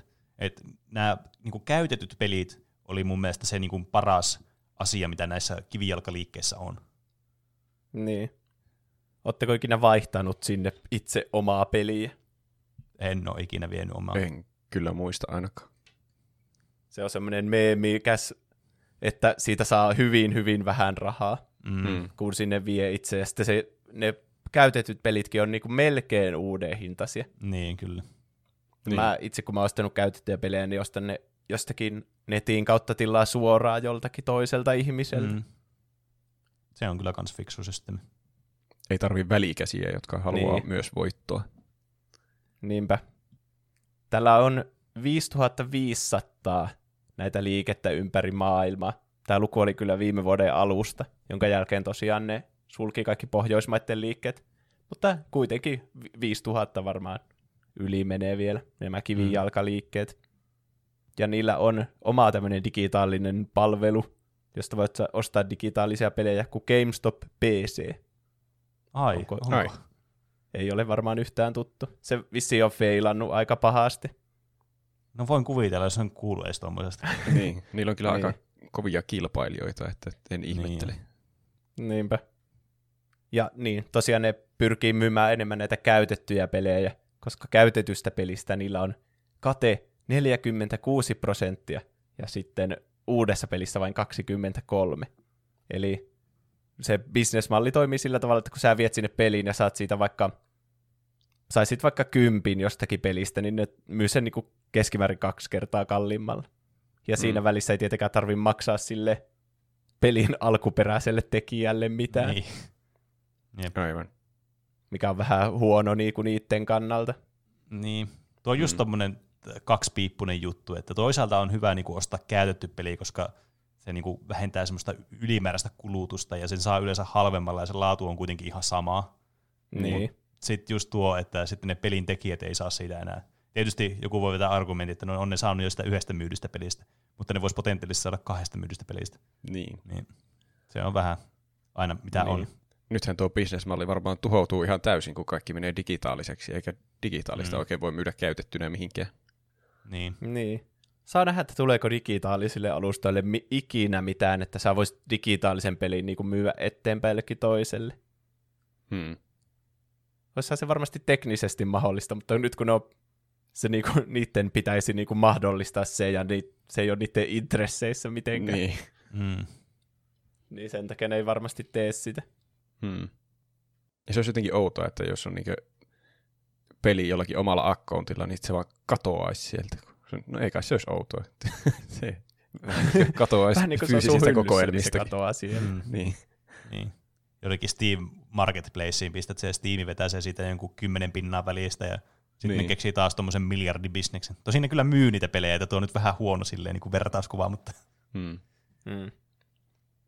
Ja sitten pre-ordereihin ne kannattaa paljon niissä GameStopeissa. Eli saa jonkun eksklusiivisen, joko fyysisen esineen, jonkun posterin, tai sitten Mm. ihan joku skini vaikka. GameStop Exclusive aseen skini vaikka jossakin Call of Dutyssa. mm. Hmm. Ja preorderit tietenkin maksetaan se kaikista kallein mahdollinen hinta, joku 70 siitä pelistä, kun se tulee niin kuin sinä päivänä, kun se julkaistaan, niin. tai joskus ehkä vähän ennenkin sitä. Mm. Ja sitten ei saa nähdä, tai ei nähdä mitään arvosteluja siitä ennen sitä. Niin, niin. se tietenkin on GameStopille hyvä, että paljon tulee myyntiä niille peleille. Mm. Ja ne myös julkaisee omia pelejä, GameStop. Ne on muun muassa Häh? julkaissut Song of the Deepin, joka on Insomniac Gamesin niin tekemä. Eli Ratchet and Clank. Tämä On- ja hetkinen. uusi Spider-Man. Onko tämä se semmoinen, missä mennään veden alla, semmoinen niin sukelluspeli? Semmoinen to, ka, 2D-peli.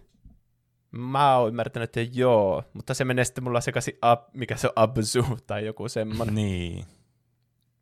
Vai onko se, se on ehkä 3D. Niin mun mielestä se on 3D. Niin. Mut Mulla jotenkin tämmönen, tommonen muistikuva nyt tosta tulee, että joku, kun mä fiilistelin, että aah, Insomniac Gamesin tämmönen joku peli, mutta Mm. en tietää. Ja sitten tämmöisenkin kuin Has Been Heroes, joka on Frozen Bytein kehittämä, eli suomalaisen firman pelin on julkaissut. Tämä oli niiden joku yritys olla enemmän sille gamereille niin kuin näkyvissä, että me myös julkaistaan pelejä, joita te pelaatte. Aivan. Hmm. Mutta tämä GameStop on, vaikka se onkin se isoin jälleenmyyjä näille peleille, niin se on ollut viimeisen kymmenen vuoden aikana aika suuressa laskussa. Eli justiinsa sitä on kritisoitu muun muassa tuosta, että työntekijöitä niinku pakotetaan myymään niitä käytettyjä pelejä, koska niillä on se isompi kate. Jossakin vaiheessa oli juttua siitä justiinsa, että ne on niinku painostanut työntekijöitä vaikka valehtelemaan asiakkaille, että ei meillä ole tätä uutena, että sun pitää ostaa tämä käytettynä, jos sä haluat tämän. Onpa outo. Tuo kuulostaa mm. jo huijaukselta kyllä. No se on huijausta. Just joku, että os, niinku, tietty prosenttiosuus sun myynnistä on pakko tulla käytetyistä peleistä. Niin sitten ne vaan laittaa jonnekin piiloon niitä uusia pelejä, että kaikki ostaisi niitä käytettyjä. Äkkiä itse ostaa ja käyttää ne pelit ja sitten myy sinne. Niin. Aika top 5 aivoliike kyllä. Sitten tietenkin ihmiset on siirtynyt digitaalisiin peleihin, eikä edes käy näissä. Melkein kaikki kivijalkaliikkeet on varmasti kuihtumassa pois. Niin kuin vaatteitakin ostetaan netistä paljon enemmän, niin tämmöiset pelit, jotka sä voit ladata suoraan sun konsolille, niin ei ole ihmekään, että se suosio on vähentymässä. Mm. Hmm. Varsinkin koronan aikaa, kun kukaan ei käy missään. Niin, Kyllä. korona, tosi iso syy. Mutta ne, se su- kauppojen sulkeminen täällä Pohjoismaissa mun mielestä päätettiin ennen, ennen niinku koronaa. Joo. Mm. Eli niin kuin muitakin syitä on ollut. Korona-aikana GameStop on ollut sitten uus, uutissa siitä, että se piti niitä liikkeitä väkisin auki ja vaaransi niiden työntekijät ja asiakkaat. Mm. Mm. Siis mä, mä muistan myös silloin, kun tuli se uutinen siitä, että ne lopettaa toiminnan Pohjoismassa, niin mä jotenkin niinku Mulla oli koko ajan jotenkin semmoinen kuva, että ne on mennyt konkurssiin siinä, että ne lopettaa kokonaan toiminnan. Niin, mullakin. Tämä on jotenkin jännittävää, koska sitä näin ei kuitenkaan ole, että ne on vielä kuitenkin toiminnassa sitten aika su- niin kuin isollakin kaliberilla vielä. Niin, onhan näitä ihan niinku ympäri maailmaa näitä liikkeitä, että Pohjoismaat saattaa olla niille joku pieni alle 10 prosenttia näistä, niin jossakin pitää säästää sitten. Mm. Mm. Mutta silti aika jotenkin erikoinen valinta, että missä säästää. Tai ehkä täällä ei vaan kukaan käy ostamassa fyysisiä pelejä. Niin varmaan ne on tehnyt tarkat analyysit, että mitkä liikkeet suljetaan. Niin, nyt voisi kuvitella. Niin. Ja Sitten muistatteko viime maaliskuussa, kun oli juttua tästä, että Jenkeissä oli se kotona pysymis niin laki Mm. tai sääntö. Olisiko ollut siellä Kaliforniassa, että kaikki niinku liikkeet, jotka ei ole aivan välttämättömiä, niin pitää sulkea ovensa. Ja GameStop Mm. ei sitten suostunut sulkemaan oviansa, koska ne väitti, että ne on tämmöinen välttämätön liiketoiminta. Että ihmisillä pitää olla oikeus päästä GameStopiin. Miten? Mistä kukaan saa pelinsä, jos GameStopit ei ole auki? niin. Niin. Se perustelu oli se, että täältä saa näppäimistöjä ja hiiriä, mitkä niinku on välttämättömiä etätöiden tekemiseen. Mutta Ai jaa. kuka tarvii kaiken nuo RGB-valot omaan näppäimistöön, että voi tehdä töitä? Hei, älä kyseenalaista. No siis ei ne ole pakollista kuitenkaan. Ja saa kai niitä ei- muualtakin. Jotka... Se on suhteellista, onko se pakollista. Niin. No siitä ne sai tosi paljon kritiikkiä. Ne vissiin, Mm. kun Animal Crossing ja Doom Eternal tuli muistaakseni maaliskuussa, niin ne niin kuin väkisin halusi ainakin siihen asti pitää, että ne saa niistä ne ennakkotilausrahat ja ensimmäisten Ää. päivien ne ostot. Mm. Se oli myös ensimmäisiä päiviä, kun me nauhoitettiin tuonne meidän podcast etänä. Niin. Kaikki Aa. tapahtui niin nopeasti silloin maaliskuussa. niin oli, Niin. se oli kyllä ihan totta. Ja nyt tuntuu, että elämä on vaan tämmöistä. En mä edes muista, mitä oli se normaali aika ennen tätä. Mm. Kaikkea sitä tottuu. Niin. Niin. Tämä olikin tämmöinen tylsä post-apokalypsi. niin. Mutta nyt päästään tähän tammikuun tapahtumiin, mitä on tapahtunut tässä tammikuun aikana. No niin. Me tosiaan nauhoitetaan tätä 31.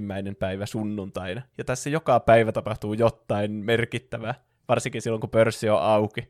Niin jos tiistaihin mennessä on tapahtunut vielä jotain älytöntä, niin me ei siitä olla voitu puhua tietenkään. mm. Hmm. Ja saatte keskeyttää missä vaiheessa vaan, jos mä selitän tai epäselvästi tai ette ymmärrä, koska sitten voidaan yhdessä pohtia, että mitä tämä oikein tarkoittaa. Mm. Okei. Okay. Tai kuitenkin näin. tosi monimutkaista.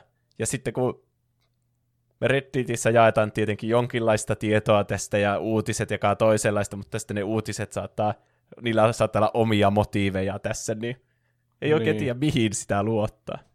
Mutta objektiivisesti kannattaa luottaa tuplahyppy-podcastiin. Kyllä. Niin. Siihen jos johonkin.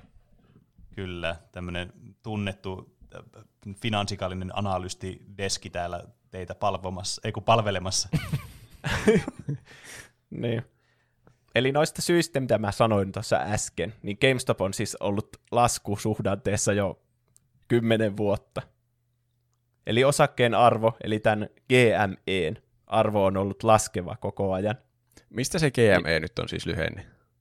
No, GameStopista.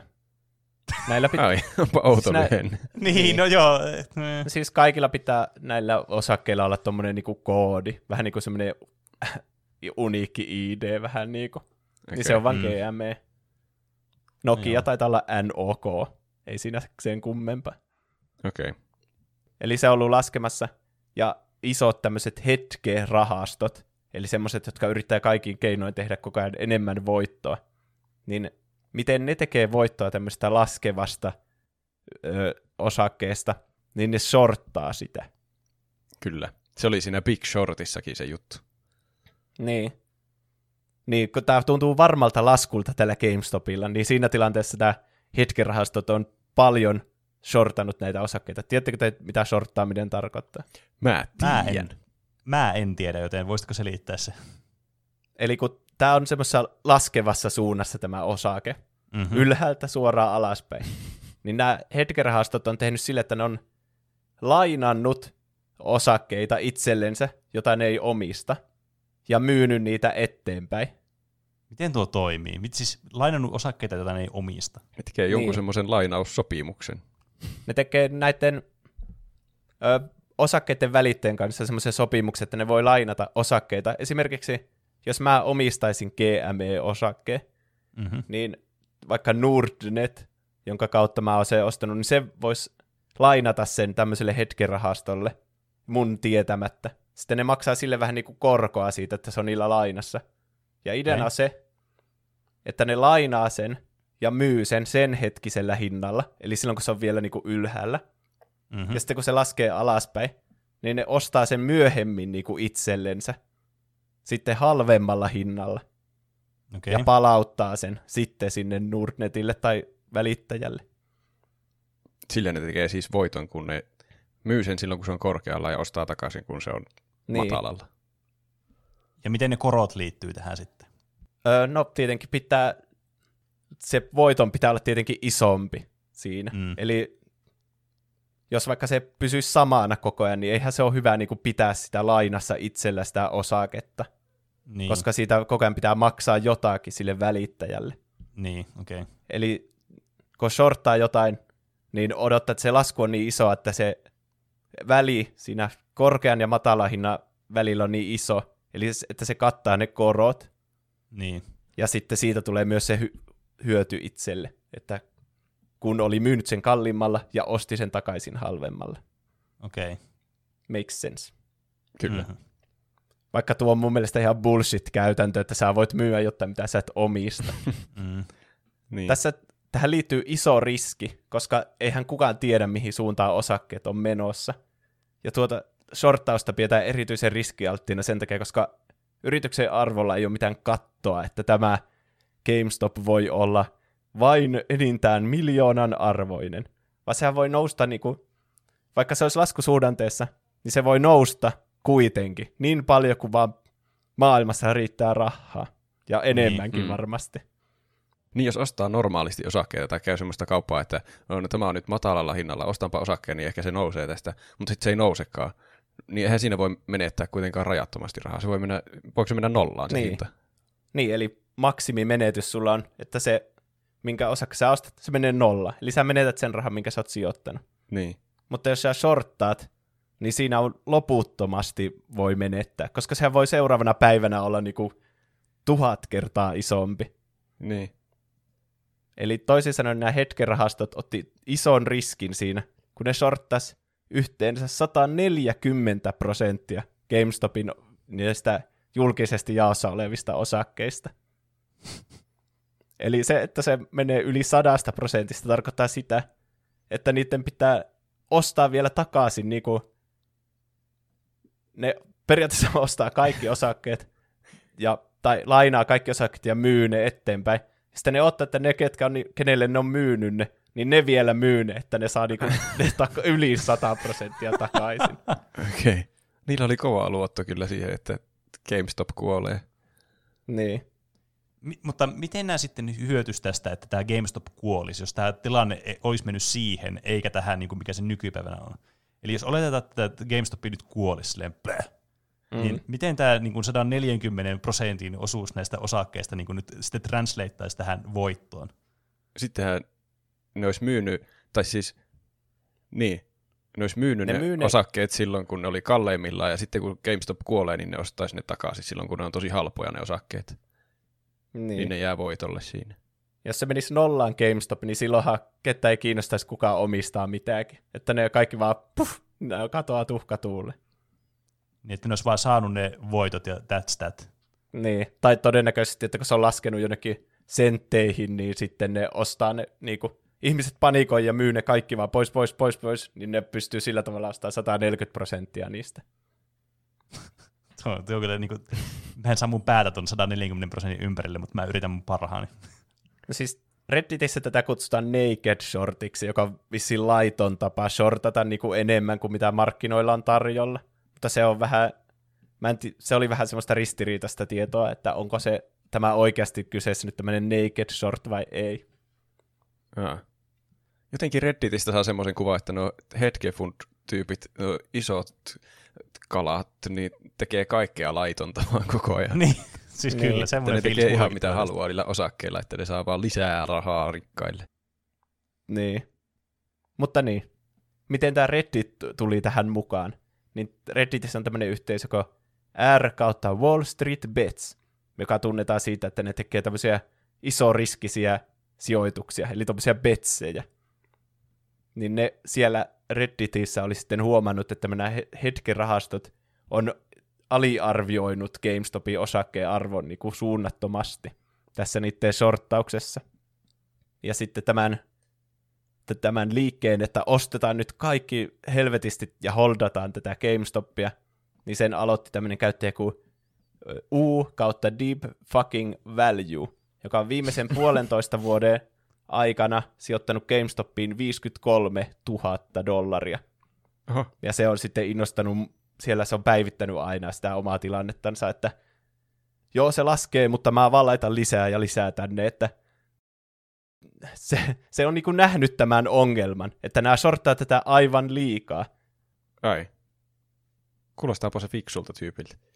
Ja sitten se on tätä omaa tilanteensa, tilannettansa päivitellyt, ja se, siltä oli joku lainaus, että kaikki pitää mua hulluna, mutta mun mielestä koko maailma on hullu.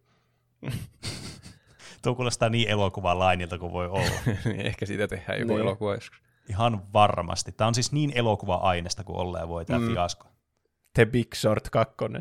Mä sain semmoisen kuvan, että siis sinne Reddittiin oli saatu jostain tieto, mikä sitten levisi, että ne niiden shorttausihme sopimukset, niinkö, niissä loppuu se sopimusaika, tai ne erääntyy jotenkin, että niiden on tässä niinkö muutaman päivän sisällä, tai joku tietty päivä, eli en muista mikä, niin niiden on pakko ostaa ne osakkeet takaisin. Että Niin. sitten jos ne siihen mennessä saa sen hinnan tosi ylös, niin sitten niiden on pakko ostaa ne hinnalla millä hyvänsä niiden hedgefundien. No niin, mä yritin tuota tutkia, mutta mun mielestä niihin ei laiteta mitään semmoista rajaa, että milloin, että eihän se haittaa sitä välittäjää, että se on lainassa, kun ne saa sitä korkoa koko ajan. Että niin. se oli ehkä vähän semmoista, se oli mun mielestä perjantaina olisi pitänyt olla se päivä, että kaikki ne on pitänyt ostaa takaisin ne osakkeet. Okay. Mutta mun mielestä niitä ei ole vielä ostettu, ja se oli ehkä vaan semmoista huhupuhetta. Sehän voi olla myös, että niille on kehitetty jotkut erikoissäännöt, että no ei teidän vielä tarvi ostaa. Niin. Niin. No siis nämä välittäjät toimii tosi paljon yhdessä niiden rahastojen kanssa, kun molemmat hyötyy molemmista. Ja mm. oikeastaan tämmöiset niinku normi yksityissijoittajat jää siinä paljon kakkoseksi, kun on vaan semmoisia pieniä kaloja tässä meressä. Mm. Mutta niin, sitten tämä Deep Fucking Value sai yllytettyä näitä muitakin sijoittamaan siihen GameStopin tällaisen päättäväisyydellä, että se vaan laittaa sinne rahaa lisää, vaikka se onkin laskussa. Niin sitten viime viikon aikana tämä hype sitten kasvoi räjähdysmäisesti ja tiistaina se kasvoi 93 prosenttia siinä arvossa ja keskiviikkona vielä 135 prosenttia. Ja se on hauskan näköistä, kun katsoo sitä GameSpotin vaikka viimeistä vuotta tai vaikka viimeistä kuukautta, niin kuinka se on tosi tasaisesti laskenut, mutta sitten tulee täysin pystysuora seinä siinä arvossa, että yhtäkkiä vaan kaikki sille let's do this, ostetaan nyt vitusti tätä GameStopin osaketta. Varsinkin nämä, tämä Reddit Wall Street Bets, koska ne tykkää just tämmöisestä riskialttiista sijoittamisesta ja meemeilystä. Mm-hmm. Että monta ihmistä ei, ei laita koko omaisuuttansa peliin, mutta laittaa sen verran, mitä on valmis menettämään. Ja siitä sitten syntyy tämä räjähdysmäinen kasvu tälle tällä viikolla. Osakekauppa on kyllä jännä, koska se osakkeen arvo vaan nousee, jos sitä ostetaan enemmän. Ja sitä voi alkaa ostaa ihan ilman syytä. Niin. Ja mitä nyt tässä GameStopissakin on käynyt. Eli se arvo on niinku paljon isompi kuin mitä se yrityksen arvo voi, oikeasti voisi olla. Mm. Niin se on vaan niinku mitä ihmisten päässä on. Vähän niin kuin Tesla on noussut kans kahdessa vuodessa ihan hulluna. Se on vaan sen takia, koska kaikki niinku näkee päässänsä niitä tulevaisuuden autoja ja avaruusmatkoja ja kaikkia. Äh. niin se tekee siitä, siitä niin arvokkaan sitten siitä yrityksestä. Se on kyllä siis on niin mystisellä tavalla kiehtovaa tämä kyllä tämä maailma, että miten niin kuin vaan tuo, tuolla arvolla ei ole mitään merkitystä oikeasti. Niin. Se on vaan Mm. ihan keksittyä. Niinhän se on. Tämä koko juttu paljastaa semmosia niinku tästä meidän maailmasta semmosia epäkohtia. Ja Mm. sitä, että kuinka kaikki on oikeasti vaan tämmöistä kusetusta. niin. Ja se on ehkä myös ton niin Wall Street Pe- Petsin tarkoituskin, että tuo, tuo osakekauppa on vaan tuommoinen kasino, jossa nuo hetkerahastot vaan pelaa, mutta sitten jos niillä oikeasti, se on niinku ottaa riskin, mutta sitten tositilanteessa, jos ne epäonnistuu siinä niiden betsissä, niin aika harvoin ne joutuu maksamaan siitä. Hmm. Mm.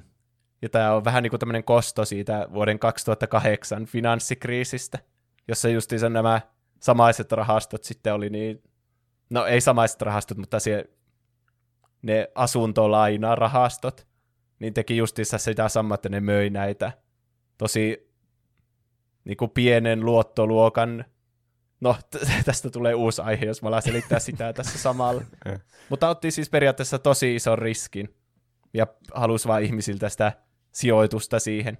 Mutta sitten kun se kupla puhkesi, niin sitten kukaan joutunut vastuuseen ja valtio lopulta joutui maksamaan sen niille pankeille, että talous pysyy kasassa. Hmm. Mm. Eli Redditissä tämä on niinku myös kostoa sille, mikä näkyy Aivan. monessa niistä postauksissa, että minulla oli tosi vaikeaa silloin 2008 ja nyt minulla on tilaisuus kostaa, niin ostan GameStopia. Joo. Eikö se, se on varmaan, kun ne on ostanut sen silloin, kun se oli ihan halpa se osake, ja nythän se on ihan taivaissa, niin Mm. varmaan iso houkutus nyt myydä se sitten pois. Niin sittenhän se taas laskee. Niin, Mutta eikö se ole justiin tämä nyt tämä liikkeen idea, että ette myy niitä osakkeita, että ne ei saa sitten ne hetkefundit ostettua niitä taas halvalla. niin. Joo, siis sehän idea olisi nyt pitää se siellä isolla se arvo. Niin. Nytkin ne on menettänyt ne rahastot jo ö, 70 miljardia dollaria. Mitä? Käsittämättömiä lukuja kyllä. Niin. Ja sitten kun ne on ostanut ne loput osakkeet takaisin, mitä ne on lainannut, niin se voi olla vielä enemmän, kun se arvo on niinku yli 300 dollaria per osake tälläkin hetkellä. Ja se arvo on pysynyt aika hyvin siellä korkealla. Mm. Muun muassa ton ju- userin deep fucking valueun, se 53 000 dollaria, muuttui keskiviikkona neljäksi kymmeneksi kahdeksaksi miljoonaksi dollariksi. Oi joku. Sitä, siis ne on ihan absurdeja lukuja, noita ei voi oikeasti niinku ymmärtää. Et, Mm. niinku, ne on tommosia, mitä kuulee tosi paljon, tiedätkö, miljoonia, miljardeja, biljoonia lainoja, tai Mm. jotakin rahasta tai muuta. Mutta ne on ihan siis, ei niitä voi ymmärtää niitä niinku, määriä, mitä se on. Se on ihan jotakin astronomaalista se Niin. määrä. Ihmisen Niin. aivot ei pysty kuvittelemaan niin isoja lukuja. Ei. Niin. Se mua ihmetyttäkin tässä, että miten ne Wall Street-tyypit et- edes jaksaa tästä kinastella. Että jos mulla olisi edes yksi miljoona, niin mä olisin vaan silleen, joo, mä pidän suuni kiinni ja nautin elämästä ja siinä se. niin. Niin. Siis Niin, ne on ihan kyllä. jotain miljardöörejä nämä jotkut, jotka pitää tämän Wall Streetin puolia. Ja mm. sitten sanoo, että yksityissijoittajat nyt pilaa kaiken, että eihän näin kuulu käyttää näitä vapaita osakemarkkinoita. niin. Niin. Ja sitten Vaikka ne ei- itse pelaa sitä peliä. niin. Eikö tämä just ole si- sitten, sitten, miten vapaita osakemarkkinoita voi käyttää? Mm. No, mutta tuo on just tommonen, että isot, niin kun, isot kihot voi olla vaan sille, että rules for thee, not for me. Mm. Että totta kai niin tämmöisessä tilanteessa, kun sä oot jo siinä, niin kun, siinä äh, huipulla tässä, niin et sä nyt halua, että muut lähestyy sitä sun huippua. Niin sä oot ihan niin kun, siellä pilvissä, sä oot niin kun niiden tavallaan sääntöjen tavoittelemattomissa silloin. Tai ainakin Niin. niin, niin syntyy tämmöinen illuusio. Niin. Eli toisin sanoen kaikki niinku arvo, mitä sille GMille tulee, niin on pois niiltä hetken rahastoilta, koska niiden on pakko sitten jossain vaiheessa ostaa ne takaisin. Ja Mm. muuten ne menettää koko ajan rahaa lisää ja lisää tietenkin. Mitä tapahtuu, jos ne ei osta niitä takaisin? Ne jatkaa maksamista sitä, niiden korkoa sitten pois. Tai Aa, niin korkoa niinku lis, niistä osakkeista, Niin, niin, mitkä totta. niillä on lainassa. Niin on, niin tässä tulee nyt tämä korko esille, että ne joutuu vaan maksaa ja maksaa rahaa niin kauan, kunnes ne ostaa ne. Niin. Ja mä en yhtään tiedä, miten se korko toimii, mutta mä voisin kuvitella, että se liittyy siihen nykyarvoon sitten. Hmm. Vai onko sille siinä sopimuksen tekovaiheessa sovittu joku korko? En ole ihan varma. En mä, miksi mä alan edes spekuloimaan, kun ei mulla ole mitään tietoa asiasta. Niin, kyllä. Niin. Tai siis en mä sitä tiedä, onko sulla tietoa tästä asiasta. Yritin vaan kompata, että en mäkään tiedä. Niin. Ja just se deep fucking value, joka tuntuu niinku tämän koko liikkeen tämmöiseltä esikuvalta, niin se postaa niitä sen kuvia, että siitä sen saldosta, että sillä on tämän verran näitä osakkeita, ja sen arvo on nyt vaikka se lähes 50 miljoonaa, ja en ole myymässä, se sanoo siellä. Ja mm. kaikki kehuu sitä sen, sen adamantiumista tehtyjä palleja, että se vieläkin holdaa. Ja se justiinsa mm. innostaa sitten näitä muitakin, jotka on vaikka ostanut yksi tai kaksi näitä GMEitä. Niin että jos Niin. Tuo tyyppi, joka on, olisi tällä hetkellä miljonääri, niin ei myy se osakkeita, niin en minäkään myy niitä ikinä. Niin. Mm. Kyllähän tuo kuulostaa tuommoiselta, että tuossa niin nyt tärkeämpää on se viesti. Niin, Niin. Not about money. Niin. Mm. Haluaa vaan tehdä jonkun muutoksen tässä, tässä epäkohdassa, että kuinka nuo rahastot voi käyttää mm. tuota miten tahansa, mutta pienet sijoittajat sitten yritetään saada, savustaa tästä pois. Mm. Siis mulla ei ole niinku mitään osaa eikä arpaa tämän kanssa. Mä en tiedä, onko sä sijoittanut tähän kyseiseen ilmiöön. En ole. Mut, mutta mä niin kun, siis mulle pelkästään tuottaa mielihyvää vaan se, että tuommoiset äveriär niin rikkaat, tuommoiset ihan uskomattoman niin kun, siis niin kuin rikkaat ihmiset tai semmoiset niin instituutiot kärsii tästä. Se Niin. tuottaa mulle niin hyvää niin. Niin mieltä. Niinpä. Ja varsinkin se, kun ne valittaa tästä vielä telkkarissa. Niin. Ihan niin kuin kukaan voi samaistua niihin, että Niin, sori, sun omaisuus laski justissa 15 miljardista 14 miljardia niin. Itken täällä kyyneleitä. Mm. Sitä mäkin mietin, että niillähän jää siis varmaan miljardeja, vaikka tuossa tulisi kuin isot tappiot niille. Että ne on silti rikkaampia niin. kuin kukaan muu maailmassa. Si- mitä sillä rahalla te- mitä sä niinku teet tuolla? Miksi sä haluat, että sulla on noin paljon omaisuutta? Sillä saa lisää rahaa. No kun mä en, niin, että mä en niinku ymmärrä, että mikä tässä on se motiivi loppupeleissä. Ja jos sulla on niin paljon rahaa, kun sulla ei voi periaatteessa ikinä loppua rahaa kesken tuommoisessa tilanteessa, mihin sä tarvit lisää sitä? Mikä se motiivi siinä on? Onko se siinä, että sä haluat niinku pitää sen aseman, että sulla on loputtomasti sitä rahaa käytännössä? Että tässä on joku tämmöinen systeemi, joka mahdollistaa se, että niillä ei voi loppua rahat kesken, mutta jos ne ei tekisi sitä, niin sitten niillä voisi loppua ne tai jotain. Se on varmasti joku roopeankka-syndrooma, että haluaa vaan rahaa rahan takia. Haluaa olla rikkain ihminen maailmassa. Niin, Valtaa. Sama. Kun tuo tuntuu siltä, että ne on jotain alieneja, että tuo on niinku ihan, tässä ei niinku mitään niinku semmoista oikean elämän asiaa, tiettykö? Niin. Mm. No, tässä niinku heitettiin lisää vettä kiukaalle, kun yksi näistä, tai useampikin näistä osakkeen välittäjistä, jotka siis hyötyy niistä rahastoista ja haluaa niitä miellyttää kaikin keinoin, niin ne esti sitten GMEn ö, ostamisen torstaina. Eli pystyy, ihmiset pysty pelkästään myymään, eikä ostamaan. Siis tämä on nyt se esimerkiksi se Robin Hood. Joo, Robin Hood se kaikista pahin esimerkki tästä. Ja Joo. kaikista ironisin esimerkki myös. Niin. Niin, että no, ei tuota ironiaa edes tarvitse selittää, kun se on itsestään selvää. varmaan. Mm. Niin. Mutta toisin sanoen, että jos osaketta pystyy pelkästään myymään, mutta ei ostamaan, niin sittenhän se laskee vaan koko ajan. Sillä se mm. ei lähde ikinä nousemaan.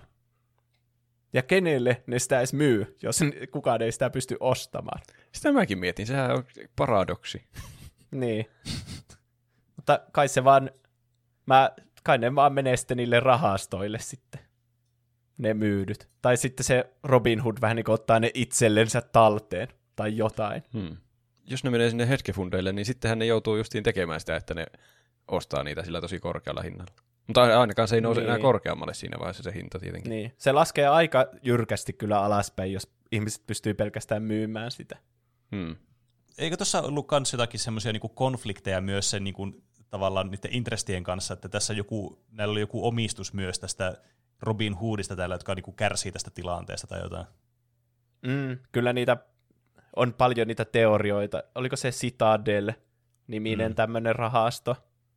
Niin, että se ja Robin Hood on niinku periaatteessa jotenkin samaa soppaa tai jotain.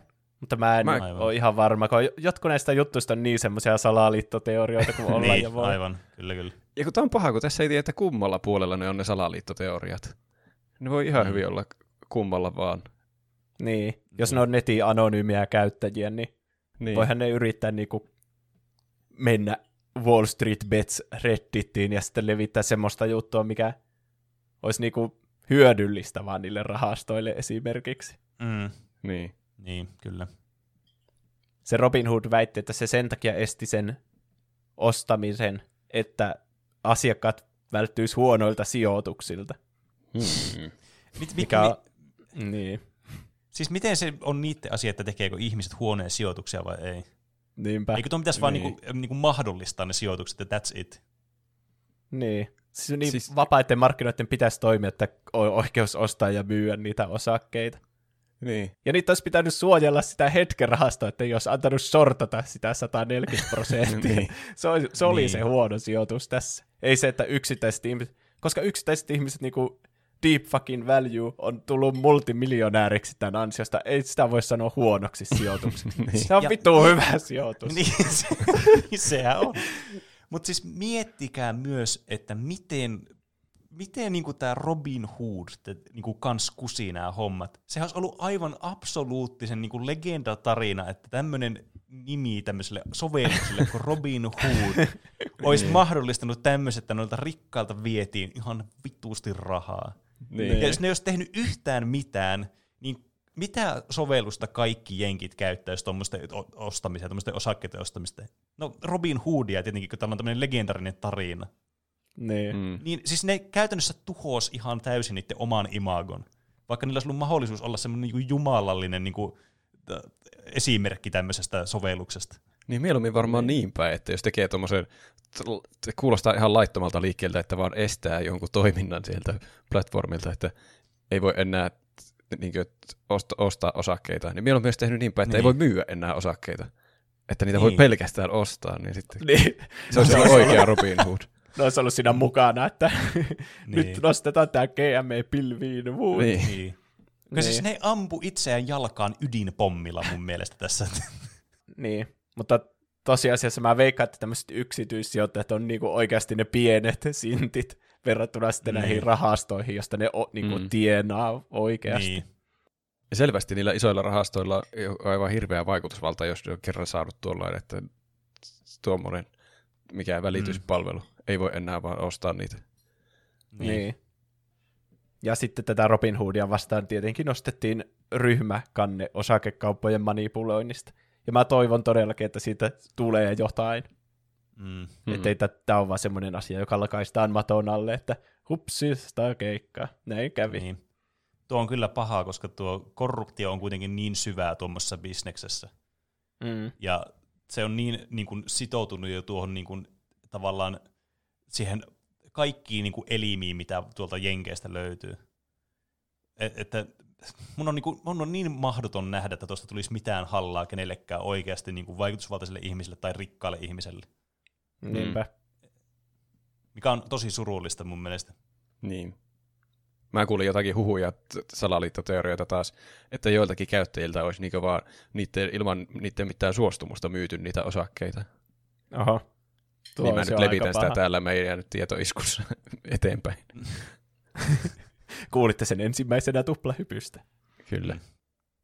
Tätä ö, Wall Street Betsia on noussut puolustamaan monet julkisuuden henkilöt, kuten justiinsa tämä Teslan CEO Elon Musk, joka twiittasi siis Game Stonks, ja sitten linkin tänne Reddittiin. Ja mun mielestä se myöhemmin vielä tarkensi, että sen mielestä shorttaus on ihan niin kuin täyttä kusetusta. Että shorttaus pitäisi kokonaan poistaa näistä osakekaupoista. No siis tuohon kuulostaa ihan täältä kusetukselta. En mä, niin. Niin. siis en mä tiedä hirveänä tästä asiasta, mutta en mä näe siinä mitään ongelmaa. Sillain, jos kerran ottaa sen riskin siinä sorttauksessa, että se voi mennä aivan, aivan pieleen se homma.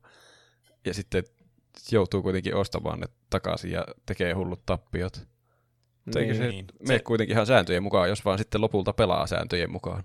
Niin, mutta just, just tuo jos, että sehän riippuu ihan siitä, että mikä tämä lopputulos tässä on tässä fiaskossa. Hmm. Että Niin. jos käy niin, että ne joutuu ostamaan ne ja ne joutuu menettämään ihan helvetisti rahaa tuossa, että tuo niinku toimii niin sanotusti, niinku, että oikeus tapahtui, niin kyllähän siinä sitten on niinku ollut säännöt, jotka niinku on ollut tiedossa ja riskit, jotka on ollut tiedossa, mutta niistä ei ole välitetty. Mutta kun mulla on vähän semmoinen fiilis, tämä on tietysti ihan täysin niin kuin vaan mun mututuntuma ja sitä, että mä en usko, mä oon niin pessimisti tämmöisten asioiden suhteen, että mä veikkaan, että tässä ei käy mitään noille. Ja sitten tämä koko homma on ollut vaan tämmöistä niin kuin riskiä, että mukaan tehdään tämmöinen riski, mutta sitten siinä ei ole mitään riskiä loppupeleissä niille, jotka olisi siinä tavallaan niin kuin menettävässä osapuolessa, nämä isot rahastot ja muut. Hmm. Niin. Mä- Joo, pitää kyllä seurata tuota tarkasti tätä koko tilannetta, että tuleeko tästä mitään. Niin. Sitten edustajain huoneen jäsen Alexandria Ocasio-Cortez. Se on joku Redditin suosikki noista jenkkipoliitikoista. Okei. Okay. Ja sitten Leijonan luolastakin tuttu miljardöörisijoittaja Mark Cuban. Ah. Se on kyllä jotenkin tykättävä miljonääri. Hmm. Se on, se on yksi, ha, niinku, mä oon kattanut hirveänä Leijonan luolaa viime aikoina, ja se on justiinsa semmoinen tosi mukava. Sen Joo. kanssa tekisi mieli tehdä bisnestä. Eikä se joku tehdä. Niin. Tulisikohan se tuplahypyn yhteistyökumppaniksi? Ehkä. Ehkä. Sillä ainakin löytyisi rahaa hirveästi. niin. Se ei edes huomaisi, kun se yksi miljoona katoaisi tänne tuplahyppy-podcastille. Mm, Mm. mm. Kyllä. Mun mielestä se, tiettekö toinen leijonaluolasta, se Kevin, se Mr. Wonderful. Joo. Siis mä muistan nuo nimet, mutta mä en nyt yhtään osaa yhdistää naamaa. Se, joka tekee aina huonoimman tarjouksen. Aa. Okay. Niin, sen tarjouksissa on aina se Mr. Wonderful lisä. Mm. Että se haluaa isomman osuuden siitä yrityksestä, koska se on Mr. Wonderful. Niin. Niin se kommentoi tätä tilannetta vähän silleen, että mun mielestä tämä on hyvä, että nuo saa ottaa ne niinku yksityissijoittajat tämmöisen riskin, että ne laittaa kaikki rahansa tuon GameStopiin, että sehän on parasta niinku opetusta niille, että jos ne menettää jotain, niin ne menettää, jos ne saa jotain, niin ne saa. Ja se on meidän vika, että ei ikinä opetettu koulussa, miten sijoittaminen toimii. Hmm. Se on aina hauska sanoa sille, että se on meidän vika, että me ei tehty tätä, mutta siinäpä se. Ole- hyvä tästä anteeksi pyynnöstä. niin. Ja mun mielestä olisi ihan hyvä niin opettaa ehkä sijoittamista koulussakin. Mm. Mutta Mm, ehkä sitä joo, just, siis- ehkä nämä isot, niin nämä kaikista rikkaimmat Aivan. yrittää jotenkin estää sitä, että me ei annetakaan koululle nyt tätä stipendiä tähän uuteen kuvisluokkaan, jos te alatte opettamaan sijoitusta. Niin se menee niin syvälle tuo korruptio ihan kouluun Niin. saakka. Niin. Mutta siis tuo olisi kyllä niin semmoista lukion yhteiskuntaoppia, mihin tuo pitä- pitäisi niinku laittaa ihan ehdottomasti. Tai en mä ainakaan tiennyt näistä mitään. Tai siis mä, kun mä en tiedä vieläkään näistä mitään, niin mm. Kyllä tässä nyt jotakin vikaa ollut. Mä tiedän Niin. pelkästään tämän tapauksen takia yhtään mitään. Ja myös Big Shortin, jos olet kerta niin. Kattonut. Sitä mä en kyllä muista paljon. Mä muistelen, että mulla oli siinä elokuvan aikana vaikeuksia jossain vaiheessa pysyä mukana. Mutta pitäisi katsoa nyt uudestaan, jos mä tiedän, mitä on shorttaus, niin ehkä mä tajuan sen. Niin. Bidenin hallintokin on ilmoittanut pitävänsä tätä tilannetta silmällä. Jotkut sanoivat, että se itse Reddit-yhteisö, niin että sitäkin voisi syyttää tästä manipuloinnista täällä osakekaupoilla. Että se olisi joku yhdistynyt semmoinen, että nyt me yhdessä nostetaan tämä osakkeen arvo, että se olisi jotenkin epäreilu. Mutta niin kuin oikeassa hmm. elämässä, jos ei uskota tommosia paskoja puheita, niin kaikkihan on yksityisihmisiä Redditissä. Että ei se ole Niin. mikään niin kuin yhdessä m- manifestoituu juttu, että nostetaan se osake, vaan kaikki tekee sen päätöksen itse, että ostaako vai eikö. Niin, sä et ole velvollinen ostamaan sitä. Niin. Hmm. No, Mä ainakin tänään itse asiassa Redditissä, että joku oli ostanut Times Squarelta, sieltä New Yorkista, niin mainospaikan, jossa luki jotain GME Go brr, ja sitten semmoinen stonks-kuva siihen, että kynttiläkaaviot nousee sinne taivaisiin. Hmm. Mä en ole kyllä ihan varma, että ehkä se voisi olla jo jotain osakkeiden manipulointia, että niinku ostaa mainospaikan, jossa kertoo, että nostetaan tätä osaketta.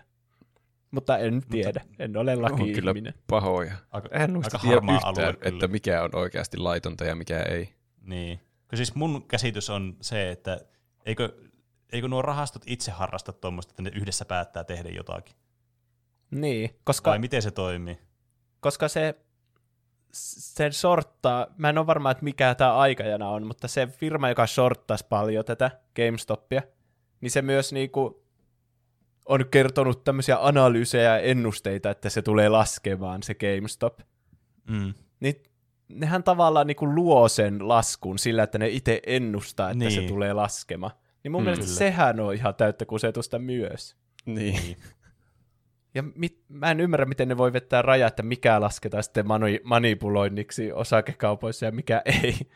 Että Niin. joko kaikki on kiellettyä tai kaikki on sallittua. Niin. Niin. Helpompi vaan kieltää sille asioita sitten itse olla niiden sääntöjen ulkopuolella. Säännöt heille, ja, mutta ei meille.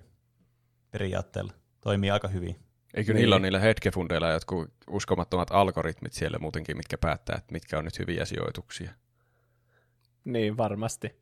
Ja niillä on myös, kun normi-ihminen voi vaan sen pörssin, eli tässä tilanteessa sen New Yorkin pörssin niin aukioloaikoina vaihella niitä osakkeita, niin sitten nämä rahastot, nämä pääsee siihen, mikäli after hours vaihtelu onka, niin se osakkearvo joinakin päivinä, mä seurasin sitä siis tosi tarkasti tämän viikon, niin että saattaa mm. nousta vaikka niin kuin melkein jollakin sadalla prosentilla sinä aikana, kun ei pystynyt vaiheella sitä.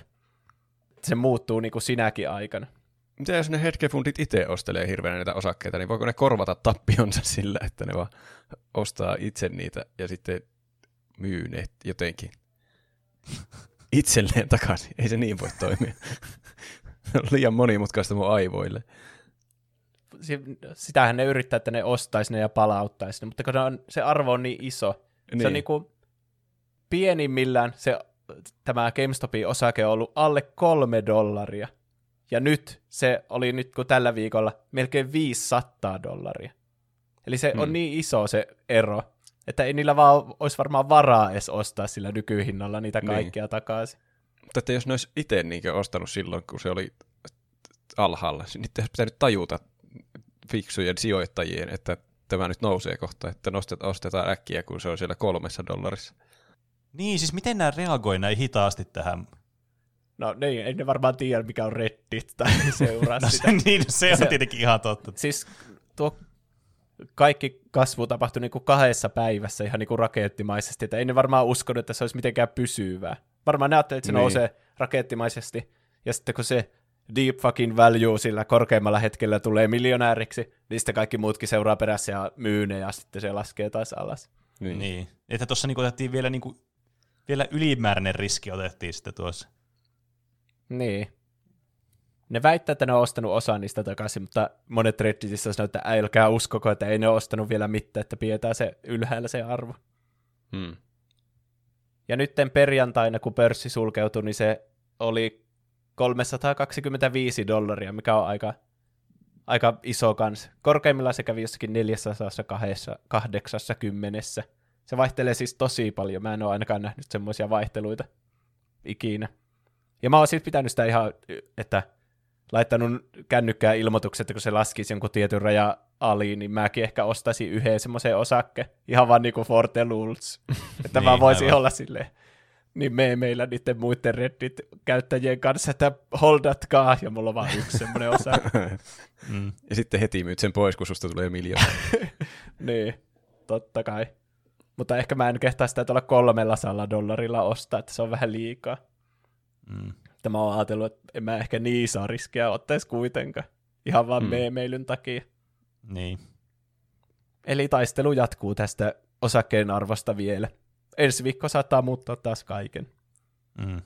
Kohta tämä meidän podcasti käsittelee joka viikko tätä tapahtumaa. niin. Tulee uusi, uusi osio. segmentti. Miten GameStopilla menee? niin. Mutta otetaan semmoinen normaalimpi segmentti tähän, että mitäpä te olette tehnyt tällä viikolla? Pene voi aloittaa.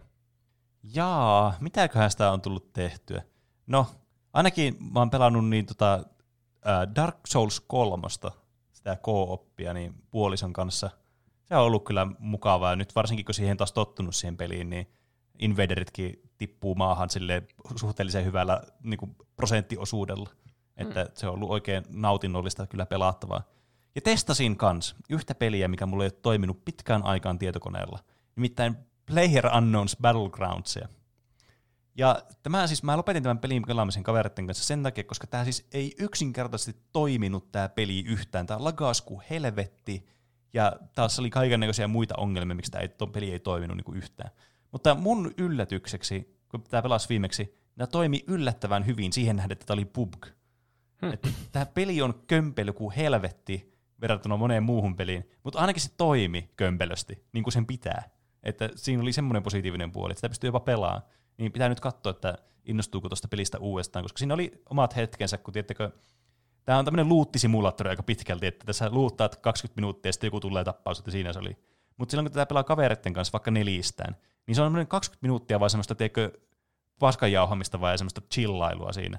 Mm. Et vaikka, mm. se, vaikka siinä käviskin niin, niin siinä kuitenkin se, se niinku kavereiden kanssa toimii siitä huolimatta ihan hyvin. Niin. Entäs, mitäs Roope on tehnyt viime aikoina? No, me saatiin katsottua se Toy Story 4, eli nyt on kaikki Toy Storyt katsottuna. Oli ne on, toki aiemmin jo katsottuna ne 1-3, mutta nyt on nelonenkin. Kyllä tykkäsin. Se oli, se oli hyvä elokuva. Se, onko siitä ollut jotakin, että se ei olisi yhtä hyvä kuin ne muut? Koska kyllä se mun mielestä oli ihan yhtä hyvä kuin ne muut. Niin munkin mielestä. Mutta jotenkin ihmiset vaan aina uusista asioista silleen, että no ei se ole yhtä hyvä kuin muut. Niin. Oli se vähän erilainen. Buzz on niin hauska hahmo ja se oli tosi Woody-keskeinen se elokuva. Melkein niin No kuin joo. spin-off-mainen. Niin. Siinä oli kyllä hauskoja juttuja. Ja Mm. pelottava antiikkikauppa. Niin oli. Mun kummipoika ainakin pelkäs sitä hullun. Mm. Ne kuumottavia ne nukeet kyllä. Ne, ne ihme henchman-nuket. Niin. Ja Keanu Reeves. Niin, Keanu Reeves oli kyllä taas hyvä. Lisää krediittiä Keanu Reevesille. No niin. Sitten mä on, tuota, mulla oli vähän aikaa sitten semmoinen Tomb Raider-jakso. Mä pelasin sen 2013 tulleen Tomb Raider-pelin, eli se ensimmäisen niistä uusista. Mm. Se oli tykkäsit? ihan hyvä. se, oli, se oli vähän niin kuin Uncharted, mutta en, tyk- en tykännyt kyllä yhtä paljon kuin Unchartedista. Se oli jotenkin tylsempi. Ne hahmot ei ole yhtä hauskoja kuin Unchartedissa. Mä luulen, että se johtuu siitä. Niin. Ei, se Lara eikä kukaan sen kavereista ole kovin mielenkiintoinen. Niin. Mm. Mä oon tässä pohtinut, että jaksanko mä pelata ne kaksi muuta. Pitää katsoa. Ne on saanut kyllä hyviä arvosteluja. Niin, kyllä niistä tykätään niistä peleistä. Eikä se ollut huono peli, se oli ihan hauskaa seikkailua ja ammuskelua. Mm. Ehkä ne uudemmat voi olla sitten vielä parempia. Jos niissä olisi vielä parempia hahmojakin mukana, se olisi hyvä. Mm. Mitä Juuso on tehnyt? Mä oon pelannut lautapelejä. Oh, no niin. Kahdestaan pelattavia lautapelejä. Koska yritetään rajoittaa isoja porukoita, niin voi pelata sitten oman tuota, noin puolison kanssa kahdestaankin joitakin lautapelejä. No niin. Eli shakkia. Ensimmäistä kertaa sen jälkeen, kun mä katsoin sen Mustan kuningattaren. Aivan. Eli hirveässä semmoisessa, no niin, nyt pelataan tosissaan tätä mahtavaa peliä. Mutta Tiedän kaiken tarvittavan. Niin, here we go. Mutta eihän Shakin sääntöjä oikein muista, että se oli vähän semmoista, että mietti vaan, että mitenhän tällä pystyy liikkumaan ja mitenhän tällä. Mutta se on kyllä hauska peli. Et ole vielä innostunut kuitenkaan niin, tonoin, niin online shakista. En ole online shakista. Kun mä olin päiväkodissa, niin siellä oli semmoinen shakki, missä pystyi pelaamaan tekoälyä vastaan, ja mä pelasin sitä aina. Ai, Se oli kyllä mahtava. Mutta niin, pitäisi ehkä opetella sääntöjä lisää, että sitten voi mennä Venäjälle jonnekin isoon shakkiturnaukseen. niin kyllä ne säännöt on siinä pelissä tietenkin aika isossa osassa. Mm. Sitten toinen, mitä pelasin, oli The Mind, jossa pitää lukea muiden kanssapelaajien eh, mieltä ja laittaa kortit oikeaan järjestykseen. Se on niinku semmoinen yhteistyöpeli, jossa ei saa puhua koko pelin aikana mitään. Mutta pitää Aa, silti tehdä yhteistyötä. Joo. Sitä olisi hauska te- testata isommallakin porukalla. Että kahdestaan se, me päästiin aika pitkälle kuitenkin, johonkin yhdeksänteen tasoon asti. Ekalla yrityksellä. Kuulostaa kyllä jännältä peliltä. Ja sitten kolmantena Exploding Kittens. Ai vitsit. Ah, Ja puhuuko Pene siitä viime jaksossa? taisi Kyllä, olla. se oli mun paprika miksi suositus. Niin. Ja nyt kyllä ymmärrän, se oli tosi hauskaa myös kahdestaan. Mm. Nyt ymmärrän, miten kissat ja räjähdykset ja defuset toimii ja kaikki. Mm. Ne sopii todella hyvin yhteen. Mm. Ja sitten siinä, kun pelasi monta peliä, niin alkoi niinku kehittää semmoisia omia strategioita, ja se peli on oikeasti tosi moniulotteisempi kuin mitä alussa luulee. Niin on. Ai. Se on niinku pelaisi shakkia. Siinä taisi olla kaikki, mitä me ollaan tehty tällä viikolla. mennäänkö kaikkien lempisegmenttiin? No mennään. Miten meni noin niin kuin omasta mielestä? Eli meille voi lähettää viestejä, kysymyksiä, kommentteja, aiheehdotuksia, meemejä, ihan mitä tahansa. Meidät löytää nimellä, hetkinen, meidät löytää Instagramista ja Twitteristä nimellä Tuplahyppy. sekä meidät tavoittaa sähköpostiosoitteesta, joka on Podcast at tuplahyppy.fi. Ja miten meni noin niin kuin omasta mielestä, eli faktan korjauksia, jos me sanotaan joku fakta väärin, mitä ei varmasti tapahtunut tässä jaksossa kertaakaan, mm. niin voi sitten lähettää niitä myös noihin äsken mainittuihin osoitteisiin. Voi tarkistaa, että saatiinko me oikeasti vain kolme kahdeksasta pisteestä Juuson kanssa. Niin, Kyllä. tuntui paljon enemmältä oikein. Niin. Keldor sanoo, ai että Tekken. Tekken kakkossa oli kenguru ja raptori. Kengurun nimi Roger ja raptorin Alex. Projectile-hyökkäykset, eli ne, että ammutaan jotain, on tosiaan vähäisiä, mutta Devil Jin pystyy ainakin ampumaan laaseria silmistään. Eli on noissa aina jotain yliluonnollista kautta humoristista ollut. Mm. Joo. Tuo Devil Jin on vissi just siinä viitosessa, kun kuulostaa niin tutulta. Joo, sitä ei y- kolmosessa ollut. Joo. Sitten Otsbots sanoo, "Ö, pakko sanoa, että Paavilla ei ole kruunua, vaan tiara. Häh? Kyllä Mikähän, näyttää ihan kruunulta. mikähän ero näillä on? Tiara on siinä edessä semmoinen, semmoinen juttu. Mm. Eikö? Niin. Niinkö? Ja kruunu tekee täyden ympyrän, niinkö? niin mä käsittäisin. Eikö- Aa, aivan. Eli Paavillako ei ole semmoista, joka tekee täyden ympyrän? En tiedä siitä yhtään. Koska mä voisin, ei kun niin, mutta vaikuttaako se myös, että siinä on se eessä se korkea torni, ja sitten takana vaikka on vähän pelkistetympää, mutta kruunuko on semmoinen, että niitä on kaikkialla niitä piikkejä. Mutta mikä se on se hattu? Eikö sillä ole hattukin päässä? On, on. Se on mun mielestä semmoinen ihan kokonainen hattu, vähän niin kuin kruunu. Se on Onko sillä hattu ja tiara? Puhutaan tästä tällä, ettei katsota oikeasti, mitä sillä on päässä, mutta arvaillaan. En mä ainakaan aio katsoa tätä. Mä haluan vaan, että kuuntelijat lähettää meille kuvauksia siitä. Kyllä. Pelkä, pelkästään sanallisia kuvauksia. Niin. Mä haluaisin tietää, mikä ero tiaralla ja kruudulla niinku on. Mikä se konkreettisin ero näillä kahdella on? Jaa. Ehkä joku kuuntelija voi korjata meitä niin kuin aina ennenkin. Niin, toivotaan. Mm. Aalol laittaa Star Wars Battlefront 2. ei kai voi ostaa rahalla kortteja. En ole toki pelannut kovin montaa tuntia, mutta Olli legendaarisin sitten laittaa, että korjaan. Enää ei maksa, koska se EA-paska myrsky. Eli. Aivan. Oliko se silloin julkaisussa, että niitä piti ostaa niitä kortteja, mutta sitten paskamyrskyn jälkeen niitä ansaitaan jotenkin pelaamalla. Niin se voi olla. Niin. Kuulostaa tutulta.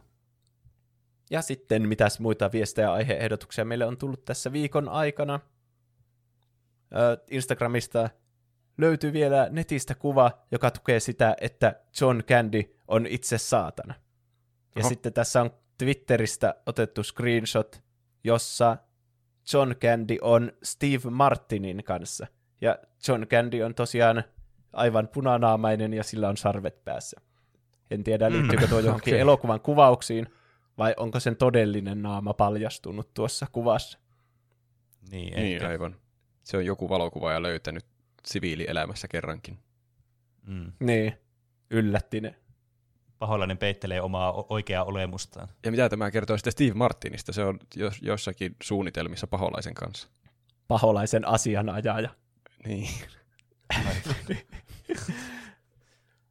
Tuomas Lehteinen laittaa Twitterissä laadukkaalle, mutta ei aina faktaperusteiselle, no ei ihan aina, podcastille laadukas sponsori. Eli kehutetaan meidän tammikuista sponsoria Jimsiä. Mm. Tuplahypyn puolivälin esityksistä tulee aina mieleen legendaariset radioteatterin Linnunradan käsikirja liftareille kuunnelmat. Keep up work, dudes. Kiitos. Kiitos.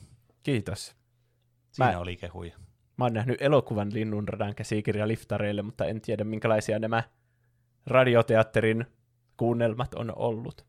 Mä oon nähnyt elokuvan ja lukenut kirjan, mutta en ole kyllä kuunnellut radioteatteria. Hmm.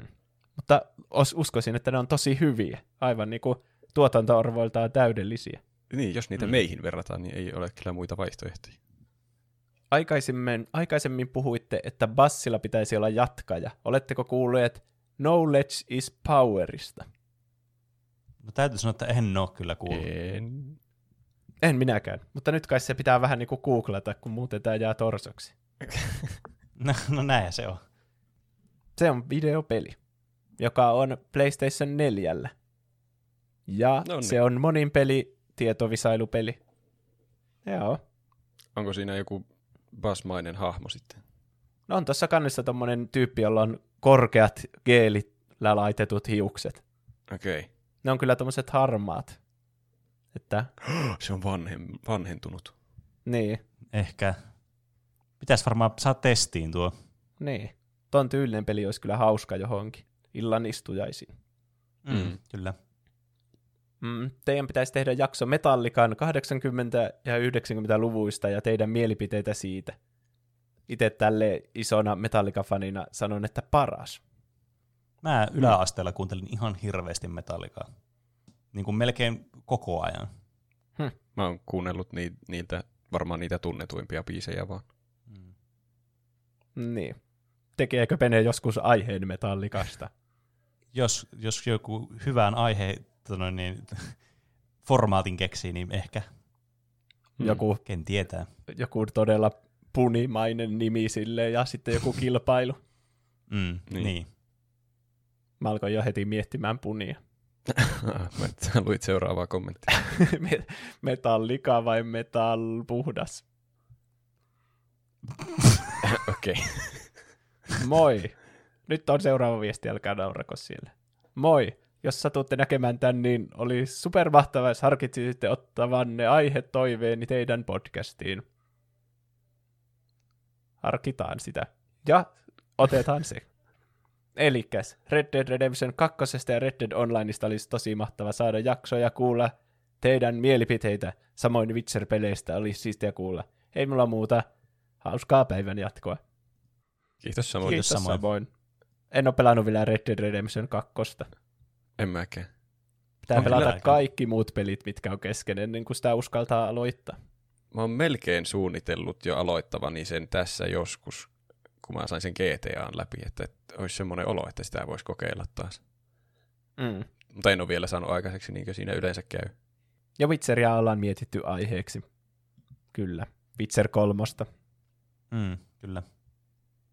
Maako laittaa legendaarisimmat videopelirepliikit ja ääninäyttelemiset aiheeksi. Esim. Mortal Kombat ja Scorpionin Get over here!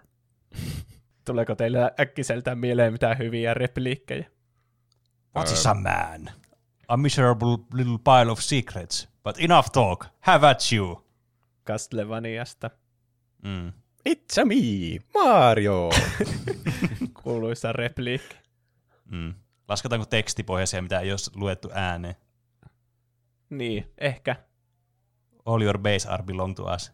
Niin, ja siitä kaikki mahdolliset remixit. Mm. To, mä, näin, mä näin heti tuon aiheehdotuksen jo tuommoisena niinku, semmoisena turnauksena, missä pitää kumpi voittaa Pitää tunnistaa jotenkin. Mm. Oi ei, mä en pärjää siinä kyllä hyvin. Mulla tuli mieleen vaan Super Mario Sunshineista se Was I of assistance? Surullista Flood kuolee. Spoiler alert. Lartso laittaa, ei varsinainen aiheehdotus, mutta ootteko koskaan miettinyt mitään taustabiisiä kautta biittiä teidän puheen taustalle? Siinä saisi kyllä kuunnella aika pitkää loopia, Niin. jos laitat tuon taustalle. Tämäkin jakso on varmaan kolme tuntia kohta. Ja sitten se luuppi Mm. olisi joku neljä sekuntia sille. pam, Niin. Pam, pam, Semmoinen vielä, mikä ei luuppaisi sillain täydellisesti, vaan siihen tulisi aina semmoinen joku pieni rytmivirhe. Niin. Pam, pada, Kyllä. pa, pa, da, pam. Suuri pieru.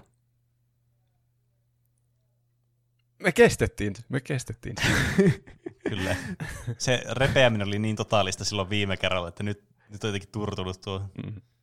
Mitenkäs pelien ikärajat? En tiedä, onko aiemmin ehdotettu. Mutta aihetta voisi tarkastella siten, että kuinka usein niitä laiminlyödään ja ovatko ikärajat ennemmin tarkkoja vai suuntaa antavia. Tai sitten aiheesta voisi tehdä visailun kahdelle muulle juontajalle lukemalla kuvauksen pelistä, jonka jälkeen muiden on arvuuteltava pelin ikäraja. Esimerkiksi. Tässä pelissä sata ihmistä pudotetaan saarelle, jota valtaa myrkkypilvi, ja ainoa keino pysäyttää pilven leviäminen on tappaa muut saarelle tiputetut ihmiset saarelta löytyvillä resursseilla ja aseilla. Mitä veikkaatte, mikä oli ikäraja? Varmaan joku 13. Tai jopa vähemmän. Roope oli oikeassa. 12. Yes. Ja kaikki varmaankin pelin tietävät. Mm. Siinä oli kyllä niin kuin, tota, noin tarkasti selitetty aiheehdotus. Niin, Oli. tuossa ei tarvitse edes enää itse nähdä mitään vaivaa, kun tekee Niin, vaan tarvitse. niin, se oli valmiiksi vaan syötetty meille. No niin. Viititkö laittaa yksityisviestillä vielä sitten itse kysymykset? niin. ei ollut vitsi. Ja se oli Roope, joka kysyi niitä. Ja muita ehdotuksia oli muun muassa Dead Rising-pelit ja PlayStation All Stars ja toivoi Olli, Olli legendaarisin. Aalol toivoi Ori-pelejä. Hmm. Mä halusin ottaa kaksi meemiä, koska meemikanava meidän Discordissa on ollut aivan liekeissä tässä viikon No niin. aikana. Antaa paukkua. Ö, Tää on Vaakku 666. Niin tässä lukee juurikin Caps Lockilla suuri pieru.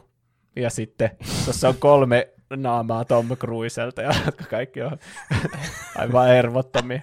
Tuossa on tämmöinen istuva Tom Cruise, joka on pene, ja sitten tuolla taustalla hämyilee roope Tom Cruise. Ja sitten tuommoinen niinku jättimäinen, joka peittää ton koko muun taustan na- naurain, niin on sitten Juusa. Alkohan se taas naurattaa se suuri, suuri pieru. Kyllä, oikein osuva meemi. Ja sitten Aallon laittoi meemin, jossa on Pene. Tuossa viestissä tuli enemmän Lotter-kontenttia kuin tässä podcastissa tulee ikinä olemaan. Ja sitten tuossa on Frodon itkevä naama. Ja siinä lukee minä. Mutta mehän vasta päästiin alkuun. Hmm. Siinä oli kans osuvaa. Mä tykkään meemeistä, jotka on tehty edellisestä jaksosta. On kyllä Mm. ajankohtaisia meemejä. Niin. Kyllä.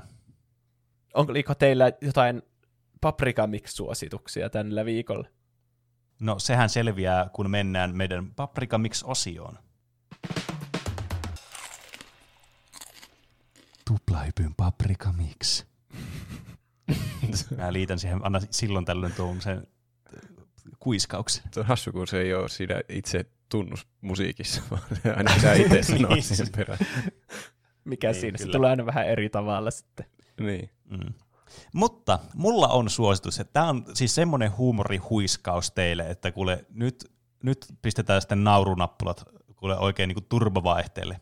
Eli Instagram-tili tällä kertaa. Nyt siis kyllä niin kuin levitetään tätä niin kuin, äh, skaalaa, miten niin kuin voit sitä paprika, missä voit suositella mitä sattuu. Nimittäin Instagram-tili Finland Gaming on siis aivan absoluuttista komediakultaa ja siis laadukasta sellaista. Eli tällä lyhykäisyydessään niin kun nämä tämmöisiä videopelikovereita, näitä, mitä tietää, ne kun ostaa fyysisen pelin, niin siinä on se cover-artti. Mm-hmm. Niin videopeli cover-artteja, mutta ne nimet on suomennettu. Vähän niin kuin vanhoissa elokuvissa ne nimet on suomennettu. Ah, Mutta näissä on käytetty siis kerrassaan niin kuin loistavaa tota noin, niin, suomen kieltä. Ja siis aivan niin kuin siis, nämä on ihan hervottomia. Mä muistan yksi ilta puolison kanssa saatiin vaan läpi sängyssä näitä, tu, näitä niin kuin, molemmat omasta puhelimesta näitä Instagram-juttuja, ja naurettiin vaan siis ihan hekottaen koko ajan näille. Sanopa Et- siellä on- esimerkkejä. Mäpä sanoin teille esimerkiksi, saatte arvata mikä peli tämä on. Tärviö, iän kaikkinen. Doom Eternal. Ah, Kyllä, totta sieltä kai. Juusolle piste. Ja siis nämä on vielä editoitu siis erinomaisesti nämä, nämä coverit, että nämä näyttää silleen niin kuin nämä olisi suomeksi niin kuin oikeasti käännetty. Hmm. Niin suosittelen kyllä ehdottomasti Finland Gaming nimistä Instagram-tiliä. Kuulosti hauskalta. Pelejä ei kyllä ha- kovin usein suomenneta ainakaan enää. Mm. No ei. Onko teillä Paprika Mix-suosituksia? No mä, mä voin suositella Don Rosan sarjakuvia, tai noita akuankoja. Mä tykästyin niihin kovasti taas uudestaan. Mä haluan virallisesti suositella niitä paprikamiksin muodossa. Ne on kyllä aivan ylivoimaisia tarinoita. Niin kuin muihin verran. On muillakin tietenkin jotakin hyviä tarinoita, mutta ne on jotenkin paljon parempia kuin muiden tarinat. Mm. erityisen Voin hauskoja. kyllä samaistua. Mä suosittelisin Exploding Kittensia, mutta Pene suositteli sitä viime viikolla. Tupla suositus. Ah, No niin, nyt se on sanonut tuplasuositus, niin asetelman, tai siis aseman. Niin, ja suosittelen Communityä myös niin kuin joka jaksossa. Vitsi, se on hyvä. Miksi et sä rupea kertonut, että sitä pitää alkaa katsomaan aiemmin? anteeksi. Mun olisi pitänyt jotenkin pakolla istuttaa teidät sohvalle. Semmoisilta semmoiset silmät auki pitolaitteeseen. Niin, kellopeli appelsiinityylillä. Niin. Mm. Se salaliittojakso oli niinku parasta shittiä ikiin. Mä en ole ikinä naurannut niin paljon. Ah, se, missä sinne tuli se opettaja sinne kouluun. Niin, just. Joo. Siinä kai oli kaikki tältä viikolta. Kiitos Kyllä, kaikille, kyllä. jotka kuuntelitte. Kiitos, Kiitos kaikille, jotka laitoitte viestiä. Kiitos kaikille, jotka annatte iTunesissa viiden tähden arvostelun. Ja sitten palataanko aiheeseen ensi viikolla. Kyllä. Näin tehdään. Ensi viikkoon. Ensi viikolla nähdään. Hei vaan. Hei hei.